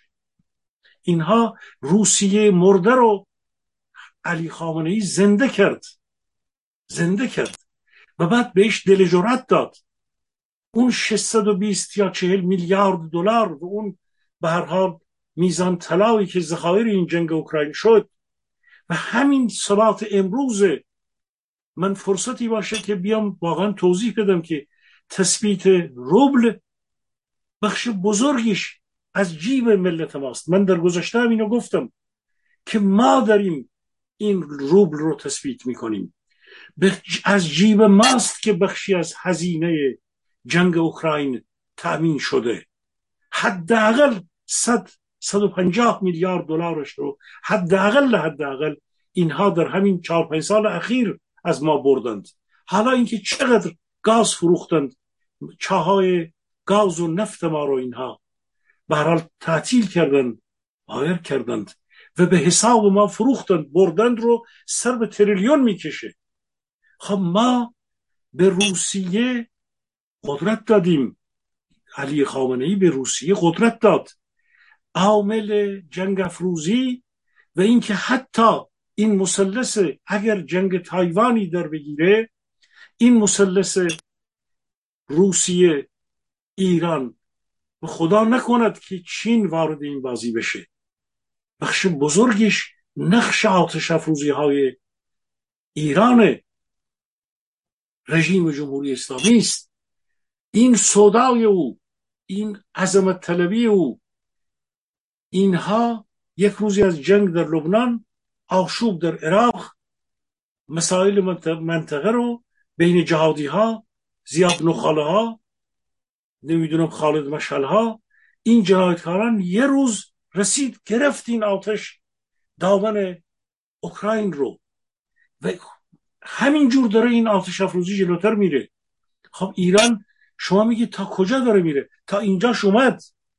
روسیه در یک اتحادی، هرچند این به هر حال طول این اینها دو نیرویشون در واقع زیر خواهند رفت. اینطور نیست که اینها الان در وضعیت برنده ای قرار دارن، برعکس اینها در وضعیت، بخصوص ایران در وضعیت فلاکتباری قرار داره. و اگر روسیه هم در حال غرق شدن بشود بماند، اول دستش رو رو سر ایران میذاره، ایران رو تا آخر غرق و ذلیلش میکنه و داره میکنه این کار رو. ببینیم که اگر ایران زیر بره، آیا واقعا روسیه میتونه دلارش رو باز شصت و خورده ای، هر دلار روبلش رو به هر حال هر دلار شصت و خورده ای روبل نگه داره، یک به شصت نگه داره؟ امکان نداره چنین چیزی، امکان همچین چیزی وجود نداره. این امکانات ایران هست، همچنان که ترکیه فقیر در این سی سال اخیر به حساب ایران چه ثروت ها اندوخت. بزرگترین سرمایه گذار در صنعت ما، در خدمات ما، شما میدونید که ترکیه است. بازارهای ما رو عمدتاً سرمایه گذار بزرگ در ایران امروز نه اروپاست، نه فرانسه منظورم، نه آلمان، بلکه همه رو ترکیه بلیده. خب روسیه هم که از این بر از نفت و گاز ما برده. تا کجا جغرافیای سیاسی و اقتصادی ایران مو این موقعیت شرایط ایجاد کرده که فعلا روسیه داره بیشترین استفاده رو میبره. اگر این جنگ، این آتش که از چند کشور منطقه بخواد باز سرایت بکنه، جلوتر بره، خب این اتحاد اتحادی است که باید روش در آینده باید، امیدوارم که چنین مثلثی وجود نیاد. و از اونور اگر ایرانیان بتونند این رژیم رو به زانو بکشند و این انقلاب ایران، این انقلاب ایران، انقلاب بزرگ ملت ایران، اگر دامن اینها رو بگیره و اینها رو به زیر بکشه، که ما بسیار بسیار باید برای این همه اونهایی که امروز تفسیر میکنند، وقت رسانه رو میگیرند، هزاران نفر آدم رو به خودشون مشغول میکنند، اگر صدای بنده رو، این حقیر رو میشنوند، ازشون خواهش میکنم وقتشون رو بذارند به این اون چی که کاظم ودیعی ها برای ملت میگند. آقا تاریخ خوبه، گفتن حوادث گذشته خوبه، به امروز بیشتر برسیم. فرهنگ مردم رو پرداختن خوبه، ولی بسیاری از فرهیختگان میتونن راجب امروز صحبت بکنن. امروز اینکه نقش زنان چیست، اینکه این جنبش بازنشستگان چه پیشینه‌ای داشته، اینکه کارگر از کجا اومده، اینکه نقش روسیه در این چهل پنجاه سال چی بوده با ما، اینکه حزب توده چه ضرباتی زد، اینکه این استالینیسم، این توده نفتی که میگن چی کرد با ما. قرنها پیش خوبه، ولی امروز رو، تاریخ معاصر رو بشکافیم. از مشروطیت به امروز چی رسیده؟ هفته مشروطیت بود، ببینید چقدر ضعیف بود این هفته، چقدر درس گرانبها از مشروطیت منتقل شد. چند نفر فرهیختگان کشور، آقای تورج عطابکی و چند نفر دیگر بودند که به جرأت حرفای درست حسابی زدند. بسیاری ها اومدن قصه گفتند برای ملت، قصه هایی که فقط حوادث کلاسیک تاریخ رو، حیات یحیی و فلان و بیسار رو، اینا رو بازخوانی کردن، چهار تا حادثه گفتن، به جای اینکه بگن این مشروطه چه درسی داشت، رژیم آخوندیش چی کار کرده، نهاد روحانیتش در اونجا چی کرد با مردم، نهاد نوپای صنعت در اونجا اون موقعیت چی بود، نهاد فئودالیته ارباب رعیتی در کجا بود، نهاد بازار بعد به چه سرنوشتی رسید، چگونه درس‌های بزرگان اون دوره برای امروز قابل استفاده هست، چگونه اصلا خود رضاخان که اومد با چه مسائلی روبرو بود، مسئله موازنه قوا که روحانیت تونست قانون اساسی اون دوره رو بعداً متممهاشو بیاره تحمیل بکنه چی بوده، این استبداد چطور هر بار بازسازی میشد شده. خب بیان چهار تا فوش میدن، چهار تا از چهار تا آدم حرف میزنند، درس‌های مشروطیت مخفول و ناشناخته میمونه.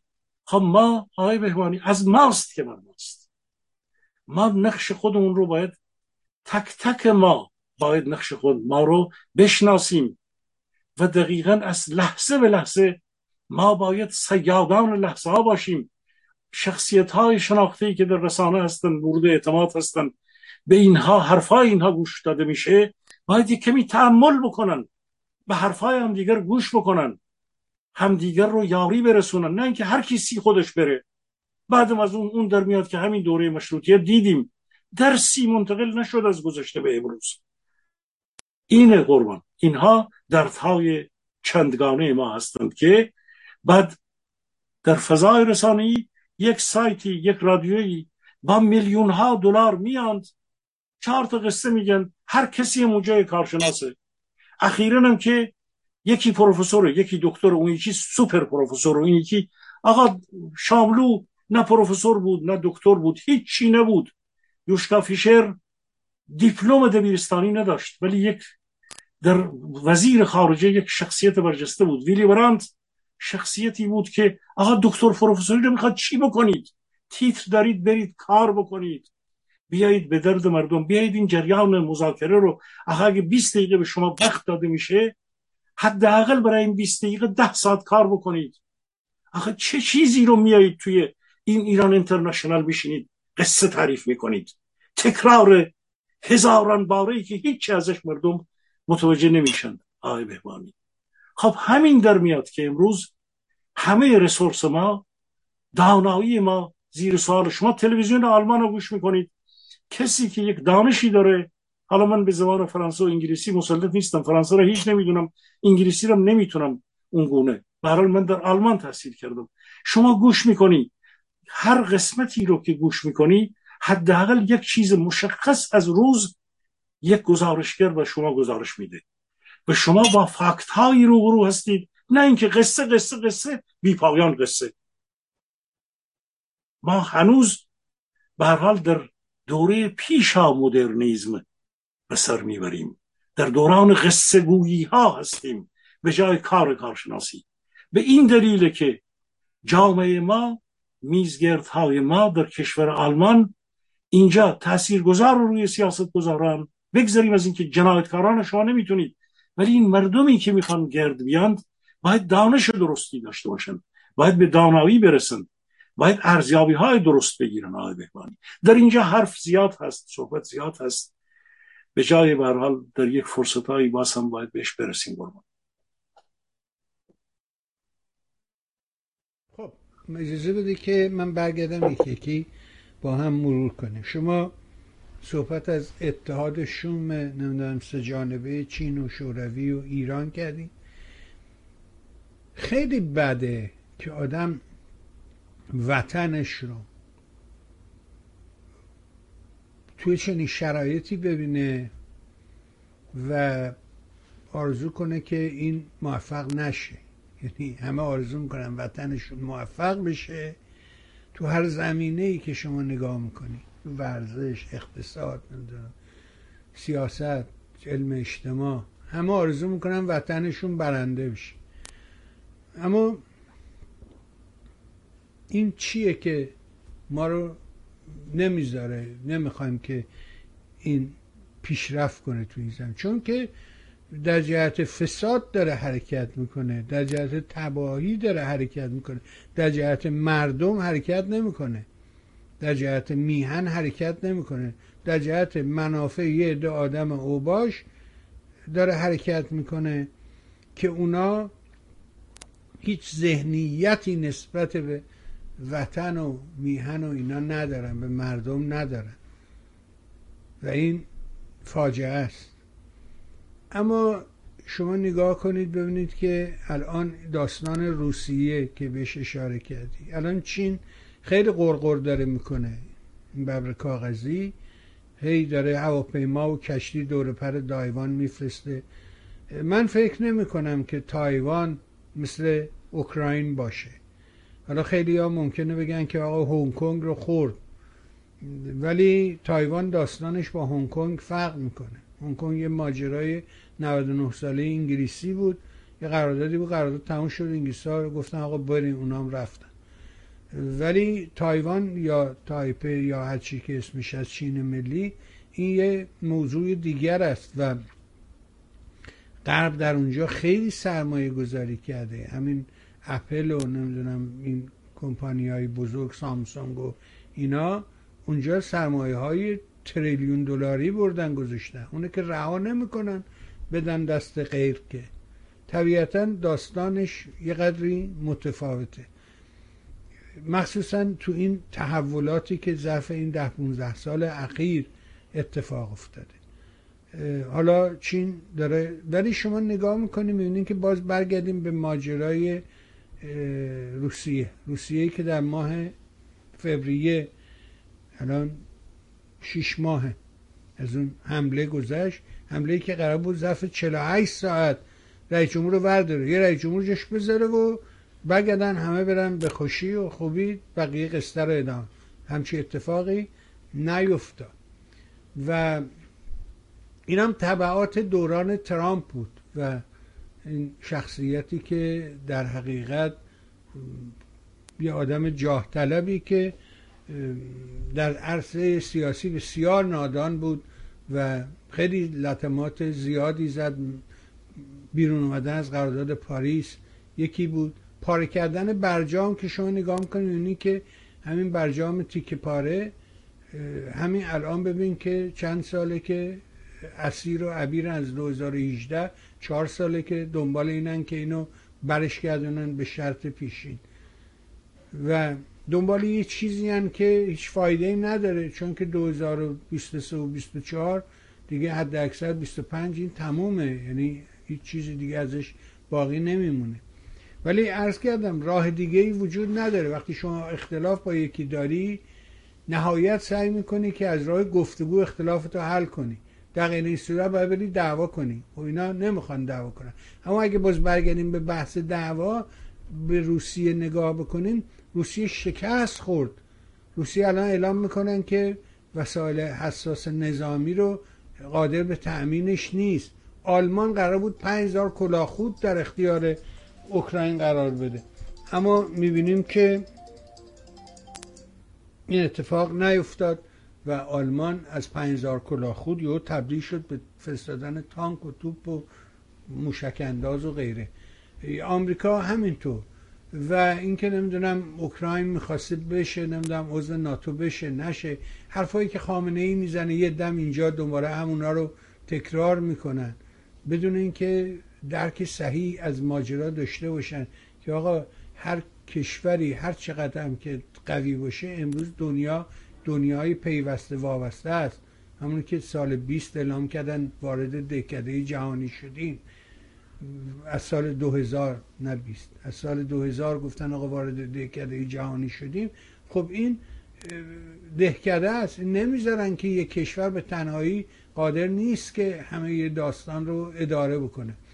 بنابراین در مورد ایران هم شما عرض کردم اگر نگاه بکنیم به وضعیتش، به الان شما نگاه کنید ببینید عراق چه وضعیتی داره، لبنان، شما همین حمله‌ای که نمیدونم آمریکایی‌ها، خیلی ماجرای عجیبیه. یه آدمی رو بالکنی وایساده، یه موشکی براش میفرسته، فقط همون یه آدمه رو چرخش میکنه و میگه شیشت شمشیر ازش اومد بیرون و اون یه آدمه رو کش، بدونه که حتی به ساختمان، به بالکن و به ساختمان صدمه بزنه، شیشه‌ای بشکنه، دری خراب بشه.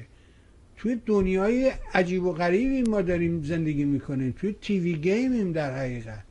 یعنی یه آدما از راه دور میتونن یه کارایی رو انجام بدن که از صحنه نزدیک شدنی نبود. باز برمیگردم به موضوع اصلی، وضعیت معیشت، اقتصاد. ریشه اون جایی که گفت اقتصاد مال خره و امروز خود خرش در همون اقتصاد گیر کرده. این چرخه عدم تولید اسکناس، حالا گفتیم که یه موقعی اسکناس تولید میکرد، پول میداد و حالا این کار رو نمیکنه. این تا کجا میتونه این داستان رو از این و ریورسش رو ادامه بده؟ در مقاومت، در چاپ نکردن اسکناس، تا کجا اقتصاد به ما چه ترسی میده؟ بفرم. بله، من با تایید صحبت‌های جناب عالی، فرمایش شما، اینکه تایوان هنگ کنگ نیست و اینکه حتی تایوان اوکراین نیست، اینکه تایوان بیست و سه میلیونی و چین یک و نیم میلیاردی، تایوان امروز واقعا خیلی خیلی مهمه. من فقط دو سه تا رقم بگم که بعد گذار بکنم به اون قسمت فرمایشات شما برسم. تایوان تولید ناخالص داخلیش دو تریلیون دلار هست، حجمش، ارزش تولید ناخالص داخلیش. امروز با محاسبه و مقایسه با ایران، بعد از اینکه اقتصاد ایران ضربه خورد که در سالهای پیش چهارصد و در نود و هفت چهارصد و پنجاه نزدیک پانصد میلیارد دلار برآورد شده بود و وقتی که ارزشش رو از دست داده بود یه چیزی حدود دویست میلیارد دلار میگفتن. البته اینا با محاسبه دلار چهار و نیم چهار هزار و پانصد تومانی اون رو چند برابر میکنند، شش برابرش میکنند که دروغه. تایوان تولید ناخالص داخلیش یه چیزی حدود هشت تا ده برابر تایوان بیست و سه میلیونی ایران امروزه و دهمین اقتصاد جهان تایوان. میلیارد پنجاه کشور بزرگ در سالهای اخیر، در دو سال اخیر، پنجاه شرکت بزرگ چند ده میلیاردی من جمله رنو که همین چندی پیش گزارش شده بود با سی سیصد میلیارد دلار چین رو ترک کردند و امروز چین میدونه، چین هزار حجم در واقع صادرات چین به طور اکتوئل در آمریکا یه چیزی حدود هزار میلیارد دلاره. چین اگر بازارهای اگر بخواد با آمریکا و حالا دیگه با اروپا، چون چین صادر کننده بزرگه، اگر بخواد با این کشورها وارد یک جنگی با تایوان بشه، تایوان در واقع مرکز سرمایه گذاری های غرب، همه اندیشه های مغزهای بزرگ که در سالیان در دهه‌های اخیر به دلایل گوناگونی از چین رفتند و بسیاری از شرکت‌های بزرگ که از چین، جمهوری خلق چین در میان، در تایوان سرمایه‌گذاری کردند. و این بازی که الان البته توی حزب کمونیست هم اینها مشکلات بزرگی دارن و انتخاب همین رهبر کنونی در آینده‌ای، به هر حال در آینده نه چندان زودی دیری، در واقع او باید دوباره انتخاب بشه. این که سرنوشت او چه خواهد شد در این بازی، واقعیت اینه که خلق چین، جمهوری خلق چین بسیار بسیار وابسته به جهان غربه و این بازی رو نمیتونه بکنه. با این همه من عرض کردم که التهابی که ایران وارد کرد، این التهاب به هر حال اگر دامنش به گونه‌ای التهاب چین زرنگتر از اون بوده تا الان که دم به تله بده، ولی این تنش‌ها میتونه به گونه‌ای تقویتی بشه، حتی اگر در حد یک تقویتی از روسیه و ایران بشه باز هم به ضرر دنیاست. تا یه مدتی میتونه مسائل و تحولات داخل کشور ما رو به تأخیر بندازه. اما چین بحران‌های بزرگی داره. یکی از بحران‌های بزرگ چین در کشور سریلانکاست، با اون همه جمعیت و انفجاری که چینی‌ها در با اقتصاد، اون چه که روسیه به سر ایران آورد، چین چند برابرش رو به سر سریلانکا آورد و امروز سریلانکا در وضعیت انفجاره. خب اما از این بحثا بگذاریم، برسیم به مسئله پول. اون اشارات رو داشته باشیم در جای دیگر. شما حتما با افراد دیگری، دوستان دیگری، کارشناسان دیگری این مسئله رو در ادامه خواهید داد در مورد چین و تایوان و اینها. اما در مورد مسئله، ببینید آقای بهبهانی، حجم نقدینگی ایران، اینها گزارش غلط می کنند که پنج ممیز یک دهم تریلیون تومان است. این غلط، این گزارش. من هفته پیشم که اون برنامه برحال از ضبطش از دست ما رفت، در اونجا هم عرض کردم که تا پایان بر طبق گزارش خودشون، بانک مرکزی خودشون، مجلس جای دیگر حجم نقدینگی بالای چهل درصد در این دو سال سه سال اخیر سی و نه تا چهل دو درصد افزایش پیدا کرد. شما مبنا رو بذارید چهار و نیم در پایان سال پیش، مبنا رو چهار و نیم حتی بذارید، چهار و نیم تریلیون تومان، اگر این رو با چهل درصد بیارید ما نیم این میشه دو، به هر حال دو دهم، دو سه دهم، نیم این، یک کمی کمتر از نیم این حجم نقدینگی بهش اضافه بکنید، در سال هزار و چهارصد و یک یعنی این سال جاری به این اضافه خواهد شد.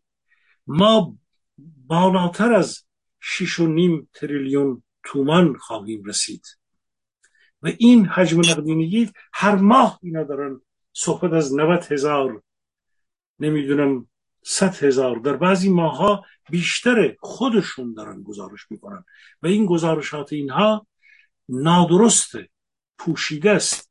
ببینید اون تو چه خبره که مدام همتی داره میگه اینا ماشین پولو روشن کردند، اینها شما میگید تا کجا میتونن، تا هر جایی که تا اقتصاد ونزوئلا که دیگه هیچی نداشتند، که چند تا صفر هم برداشتند ولی کمکی نتونست بکنه. شما میفرمایید وقتی که درآمد ندارن، وقتی که نفت و گاز و فولاد و پتروشیمی و اینها دچار مشکلات بزرگ هستند، برای اینکه به طور ظاهری ارزش دلار رو همچنان سی، سی و دو، سی و سه نگه دارند، باید پول، باید کاغذ پمپ بکنند، باید این زدوبندها رو بکنند.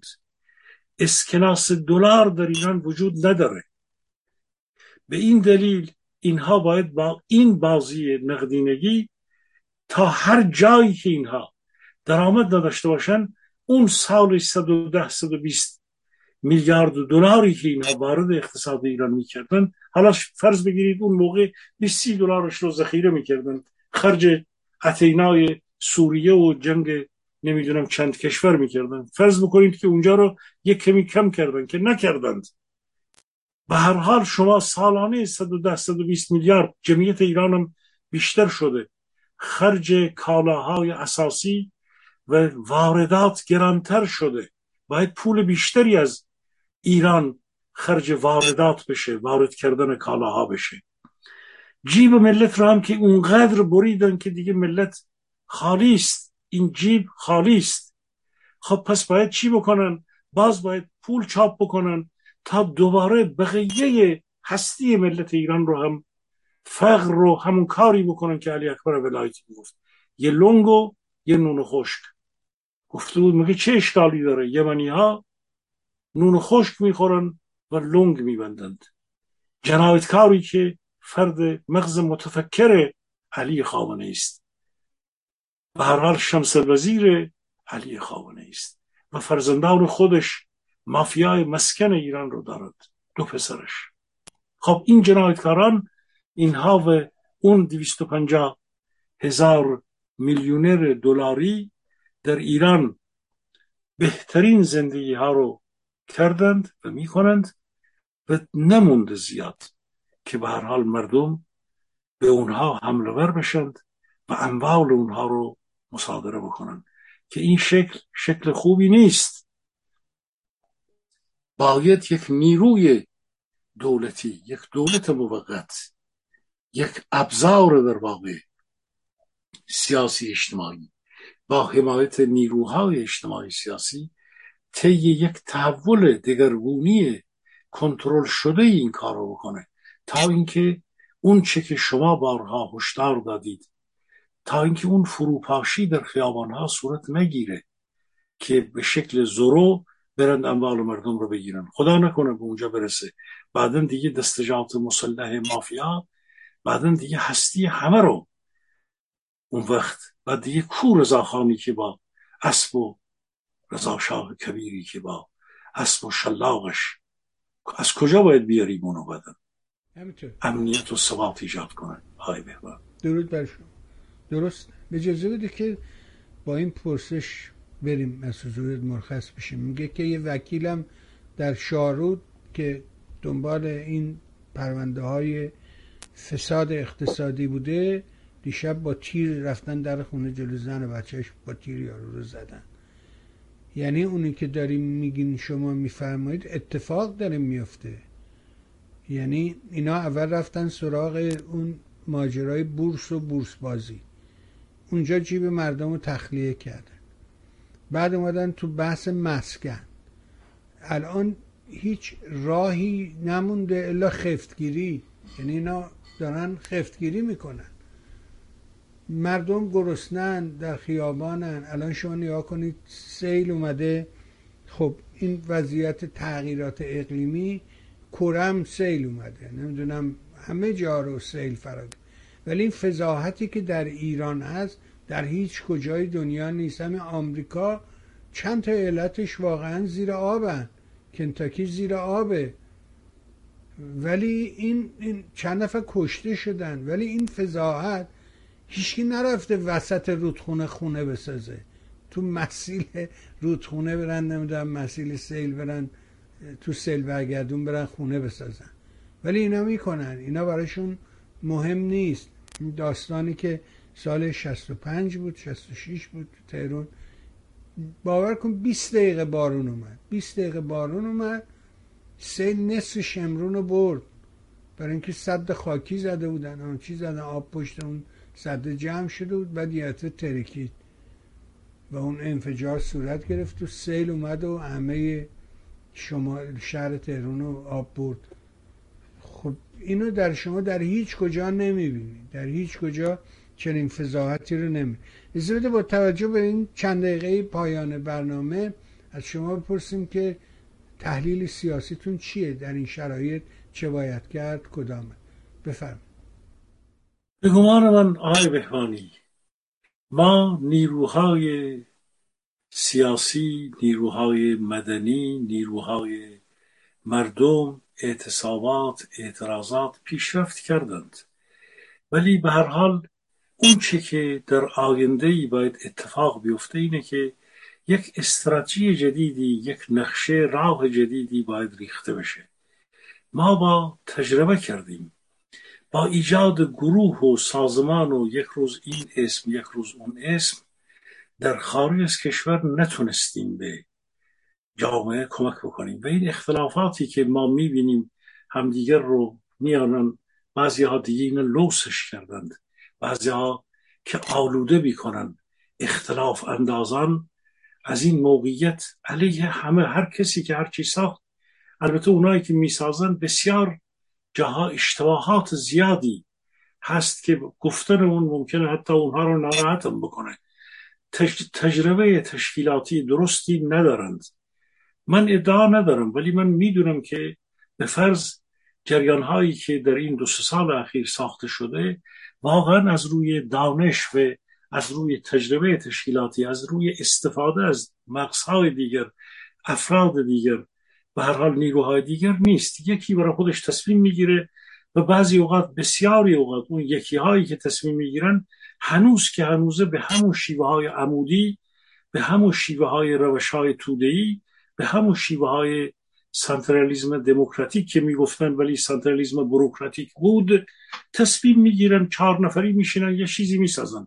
اینکه یک گروه کوچک عاملان نخبه باید کار بکنن درسته، ولی عاملان نخبه باید راه حل های درستی برای ایجاد تشکیلات ها داشته باشند. باید سنترالیزم بروکراتیک رو تصمیم بگیرن، یک جریانی بسازن، بعد توش گیر بکنن، بعدم برن دوباره با هم دیگه بشینن، بعد یک عده دیگر بیان بگن اینا میخوان اسم خودشون رو. اینها این جریانات کمک نمیکنه.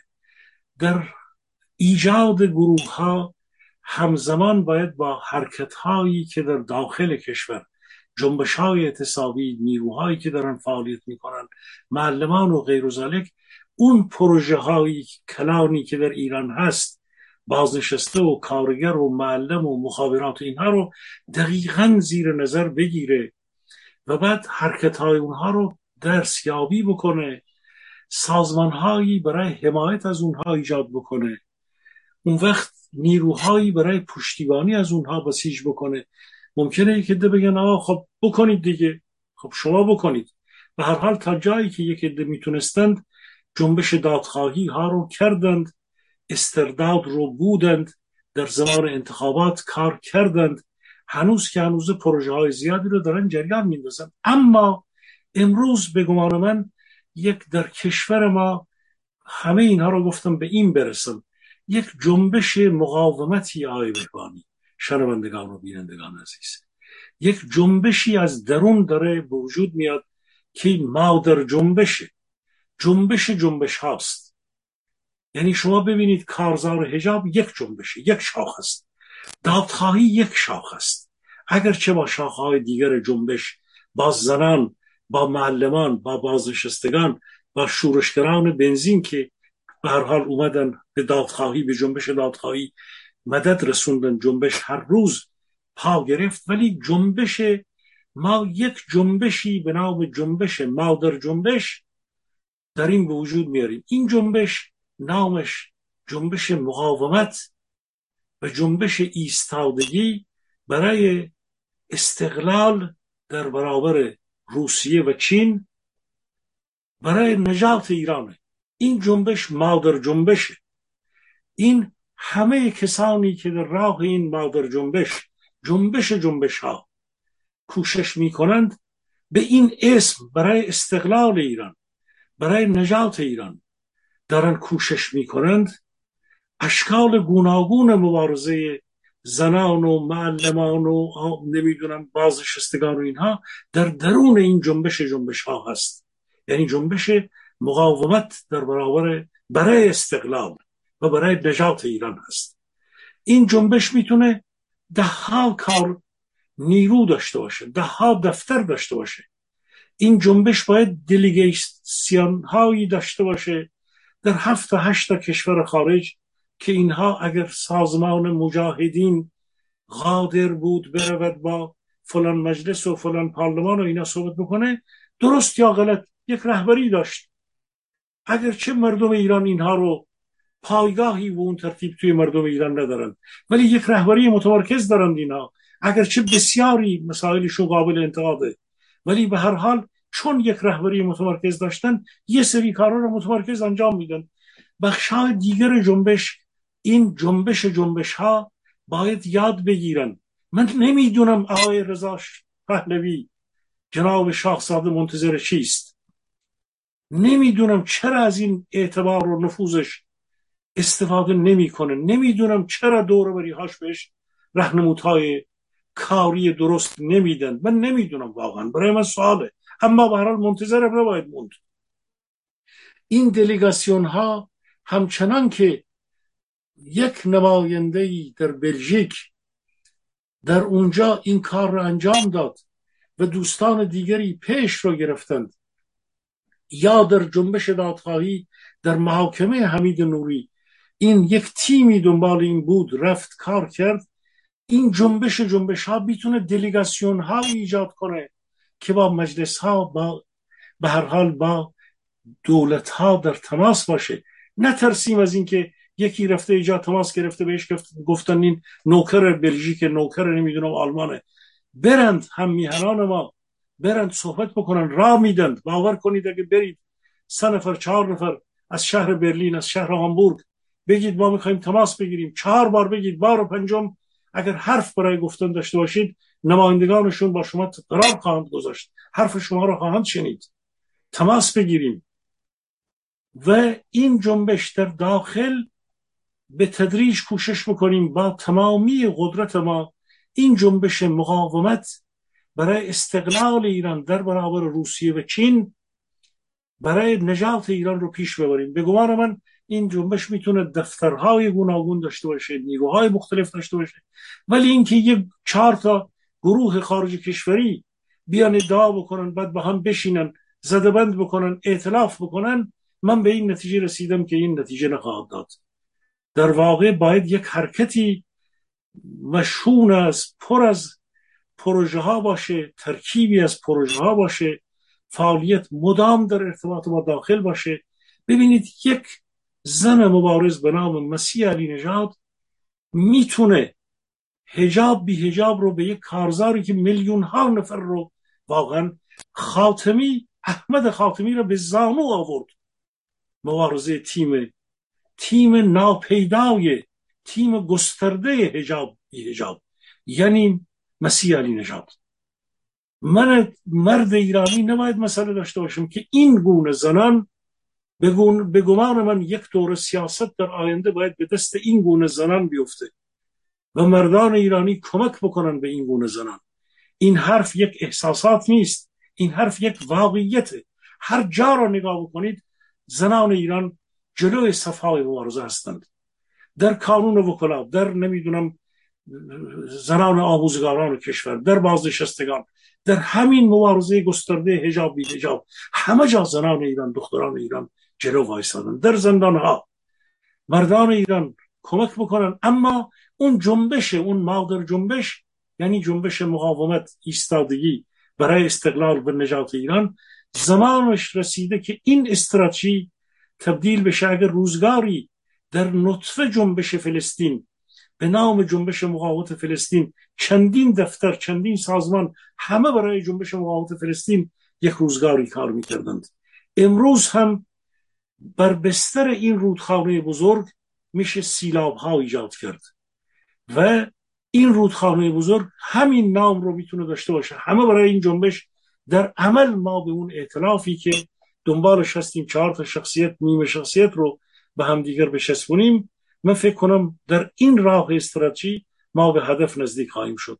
این مشاهدات منه، این به هر حال بر اثر شناخت و کوشش من به این رسیدم، در همین اواخر بیشتر رسیدم. در آینده این بحث رو بیشتر به هر حال باز خواهم کرد و به عرض شنوندگان و بینندگان. خیلی دقیق بود، خیلی دقیق. مشکل درست روی دست روی جایی درستی گذاشتی، یعنی این که اگر میبینی فقط پول نیست که مثلا پول بدیم مایک پنس میاد اینجا حرف میزنه، پول بدیم، فقط اون نیست. اگر میبینی این اتفاق میفته ولی دیگری نمیفته، اونا دارای مجاهدین، سازمان مجاهدین دارای کادره، کادر داره، رهبری داره، سازمانه. ولو اینکه من موافقش نباشم، ولو اینکه من از اونا خوشم نیاد، ولی واقعیت داستان اینه. ولو اینکه اونا غلط باشن، بنیاد فکرشون غلط باشه، ولی چرا این اتفاق میفته؟ دلیلش اینه. دلیلش فقط پول دادن نیست. پول داد اومد، تو هم پول بده ببینم میاد نمیاد. خب بنابراین بعد خط کشی کردن، نمیتونه شورای گذار بگه من خواهان سکولاریسم هستن ولی خوب، مجاهدین هم خوبن، خوب آیت الله حسین قلی خان هم خوبه، اونم شرکت بدیم خوبه. اون خطکشی ها باید معین باشه. تا زمانی که خطکشی ها معین نه، الان شما ببینید هیاهو، من وقتی شما رو میگیرم این هیاهویی که ده دیوانه را انداختن در اینجا، در بخش فارسی، که بله رفتن خونه ترامپ رو. خب بله، آقای ترامپ خلاف عمل کرده، بیش از پونزده تا صندوق از اسناد کاخ سفید رو موقعی که داشته اسباب پیشی میکرده وسایل خودش از کاخ سفید برون، اسناد محرمانه کاخم گوشته توی صندوق، گفته بار کنید ببرید. حالا چقدر تابلو و اینا رو دزدیدن، اونا رو دیگه کسی هنوز راجبش حرف نزد، ولی نشون میده که قانون شوخی با کسی نداره. و اگر حاکمیت قانون باشه، اتفاقا یه مصاحبه رو پخش کرده بودم دیروز از آقای لیمون، از برنامه‌های گذشته صدای آمریکا، زمانی که میزگردی با شما رو داشتن، یه برنامه داشتن تحت عنوان میزگردی با شما و اون رو باهالو اجرا میکرد. بعد که باهالو از اونجا رفت و بازنشست شد و غیره، آدمای مختلف اجرا کردن، از جمله آقای فرهودی که یه گفتگوی بسیار دقیقی داره با زنده یاد علیخانی در مورد کتاب علم. خیلی زیبا اونجا میگه آقای علیخانی، میگه آقا راه اینه که رسانه آزاد باشه حرف بزنن و قانون حاکمیت داشته باشه. اگه یه رسانه‌ای حرف پرت و پلا زد خب قانون بتونه بره جلوش بگیره، به جلوشو بیسته. این قانونه که پلیس اف بی آی میتونه بره خونه رئیس جمهور رو بگرده. این کار بد نیست، این کار خوبه. باید خطکشی ها رو معین کنن آقا. تا زمانی که این خطکشی ها تعریف نشه، معلوم نباشه، تکلیف ما روشن نمیشه. اتفاقا اجازه بدید حالا که یک کمی امیدوارم وقت سخنران شما چیز نشه، ولی این حرف خیلی مهمه آقای بهبهانی.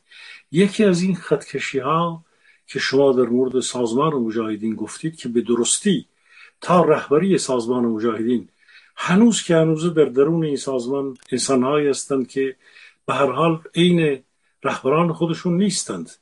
تا رهبریش خودش رو اصلاح نکنه، مثل رهبری اون سازمان منحوس اکثریت، البته اینها مبارز بودن علیه رژیم جمهوری اسلامی، به هر حال مبارزه میکردن، اونها لابی ها و دست بازیش های دست رژیم بودن. من اینا رو نمیخوام، هر کدومشون انتقادهای خاصی بهشون وارده. یکی رو شما گفتید، یکی دیگر رو من باید بگم که بسیار بسیار هم مهمه. در این سالهای اخیر آقای بهبهانی یک دردی در این کشور ایجاد شد، واژه های بسیار مجعولی رو ساختند. این واژه های مجعول یکی همین کلمه اتنیکی و ایناست. ببینید همه ماها، بنده خودم پنجاه سال در فعالیت های دانشگاهی به گونه‌ای بودم، درس خوندم، کار کردم، هیچ کهیر نمیزنم با یک واژه سکولاریسم و لایسیته و غیر و ذالک، ولی در یک جاهایی که گیر میکنه آدم میخواد جنس هیزم تری رو بفروشه، کلمات معینی رو، حالا قوم، تیره، تبار، کلمات دیگر رو آدم میذاره، بعد میره یک جوری اینا رو میپیچونه در زرورق التقاط و یک جوری اینا رو بخواد به خورد مردم بده. اینها خطرناکه، اینها در واقع جامعه رو به چند پارچگی میبره. من شایعاتی میشنوم که دو حزب کردستان، کردستان حزب دموکرات کردستان ایران و حزب دموکرات کردستان با هم یکی شدن، اسمشون رو شایست، بنده نمیدونم، مطمئن نیستم، اسمش رو گذاشتن حزب دموکرات کردستان. از همین الان دارم میگم این اشتباه بسیار بزرگی است. این به این معنا نیست که طرف برای خودش عشقش بگیره یک اسمی بذاره، اینطور نیست. جواب این رو اون رهبرانشون باید بدند. اگر حزب کومله، حزب کومله ایرانی، اگر حزب کردستانی، دموکرات کردستانی، حزب دموکرات کردستان ایرانی، آقای خالد عزیزی، آقای هجری، مصطفی هجری، ببینید شما ممکنه بنده شما را، افرادی از شماها را در اینجا اونجا دیدم، ولی ما در این متن و در کانتکست و در تکست تاریخ چند ده ساله ایران با هم بارها کار کردیم و بعضی از اسامی که بردیم نه با دیگران در کلن و در جاهای دیگر در این جنبش کار کردیم. شما نمیتونید با واژگان اتنیک و متنیک و یه روز یه ترکمنه بیارید بگید خلق ترکمنه، یه روز یه گروه کوچک بیارید بگید کردستان ایرانه. نمیتونید این کارو با تاریخ ایران بکنید. حتی اگر کلمه واژه فدرالیسم رو بتونید جا بندازید، دست روی یک پارچگی ایران نمیتونید ببرید. این خطکشی، خطکشی های زائده، اینها اختلاف برانگیزه. ایران یک پارچه خواهد ماند. وحدت و یگانگی ملی ایران امروز برای استقلال، برای جنبش استقلال در برابر روسیه و چین بزرگترین عامل راز راز اصلی پیشرفت ماست. این یگانگی، این وحدت ملی، این یک پارچگی سرزمینی رو هیچ نیروی اتنیکی و غیر ذلک، یکی از حساس ترین خطکشی ها که یک عده زائد این خطکشی ها رو کردن، همین مسئله هست که واژه مجعول اتنیکی رو روش گذاشتند. من کم وارد این بحثا میشم. من به برابری اقوام ایران همه تیر و تبار، من خودم یک گیلکم، شهرستان رشت من رو، بندر انزلی من و لاهیجان و رودسر و لنگرود رو به اندازه تهران و حتی تهران رو که درش درس خوندم، ده تا دوازده سال بودم، به مراتب اینجا میگم چون در اونجا بودم، نقش تهران و کوههای تهران رو بیشتر از حتی رشت خودم دوست دارم.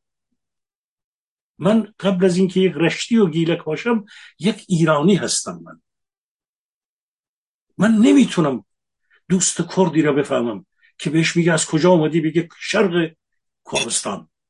این حرف حرفی نیست که امروز واقعا این حرف روشنفکران بلازدهی هستند که راه رو گم کردن و برای ایران اینها هیچ گونه کمکی به ایران امروز و حتی به کردستان خودشون که میگن بژی کردستان، که من هم میگم بژی کردستان ایران، بژی سراسر ایران، نمیتونن کمک بکنن. این خطکشی ها فوجه است. باید از اینا فاصله بگیریم. همه اونهایی که این تخم لغ رو در این سالها کاشتند در اذهان ملت، روزی به هر حال به خودشون انتقاد میکنن. خودشون هم امیدوارم عمر دراز پیدا بکنن، نباشند نسل‌های بعد به اینها انتقاد خواهند کرد.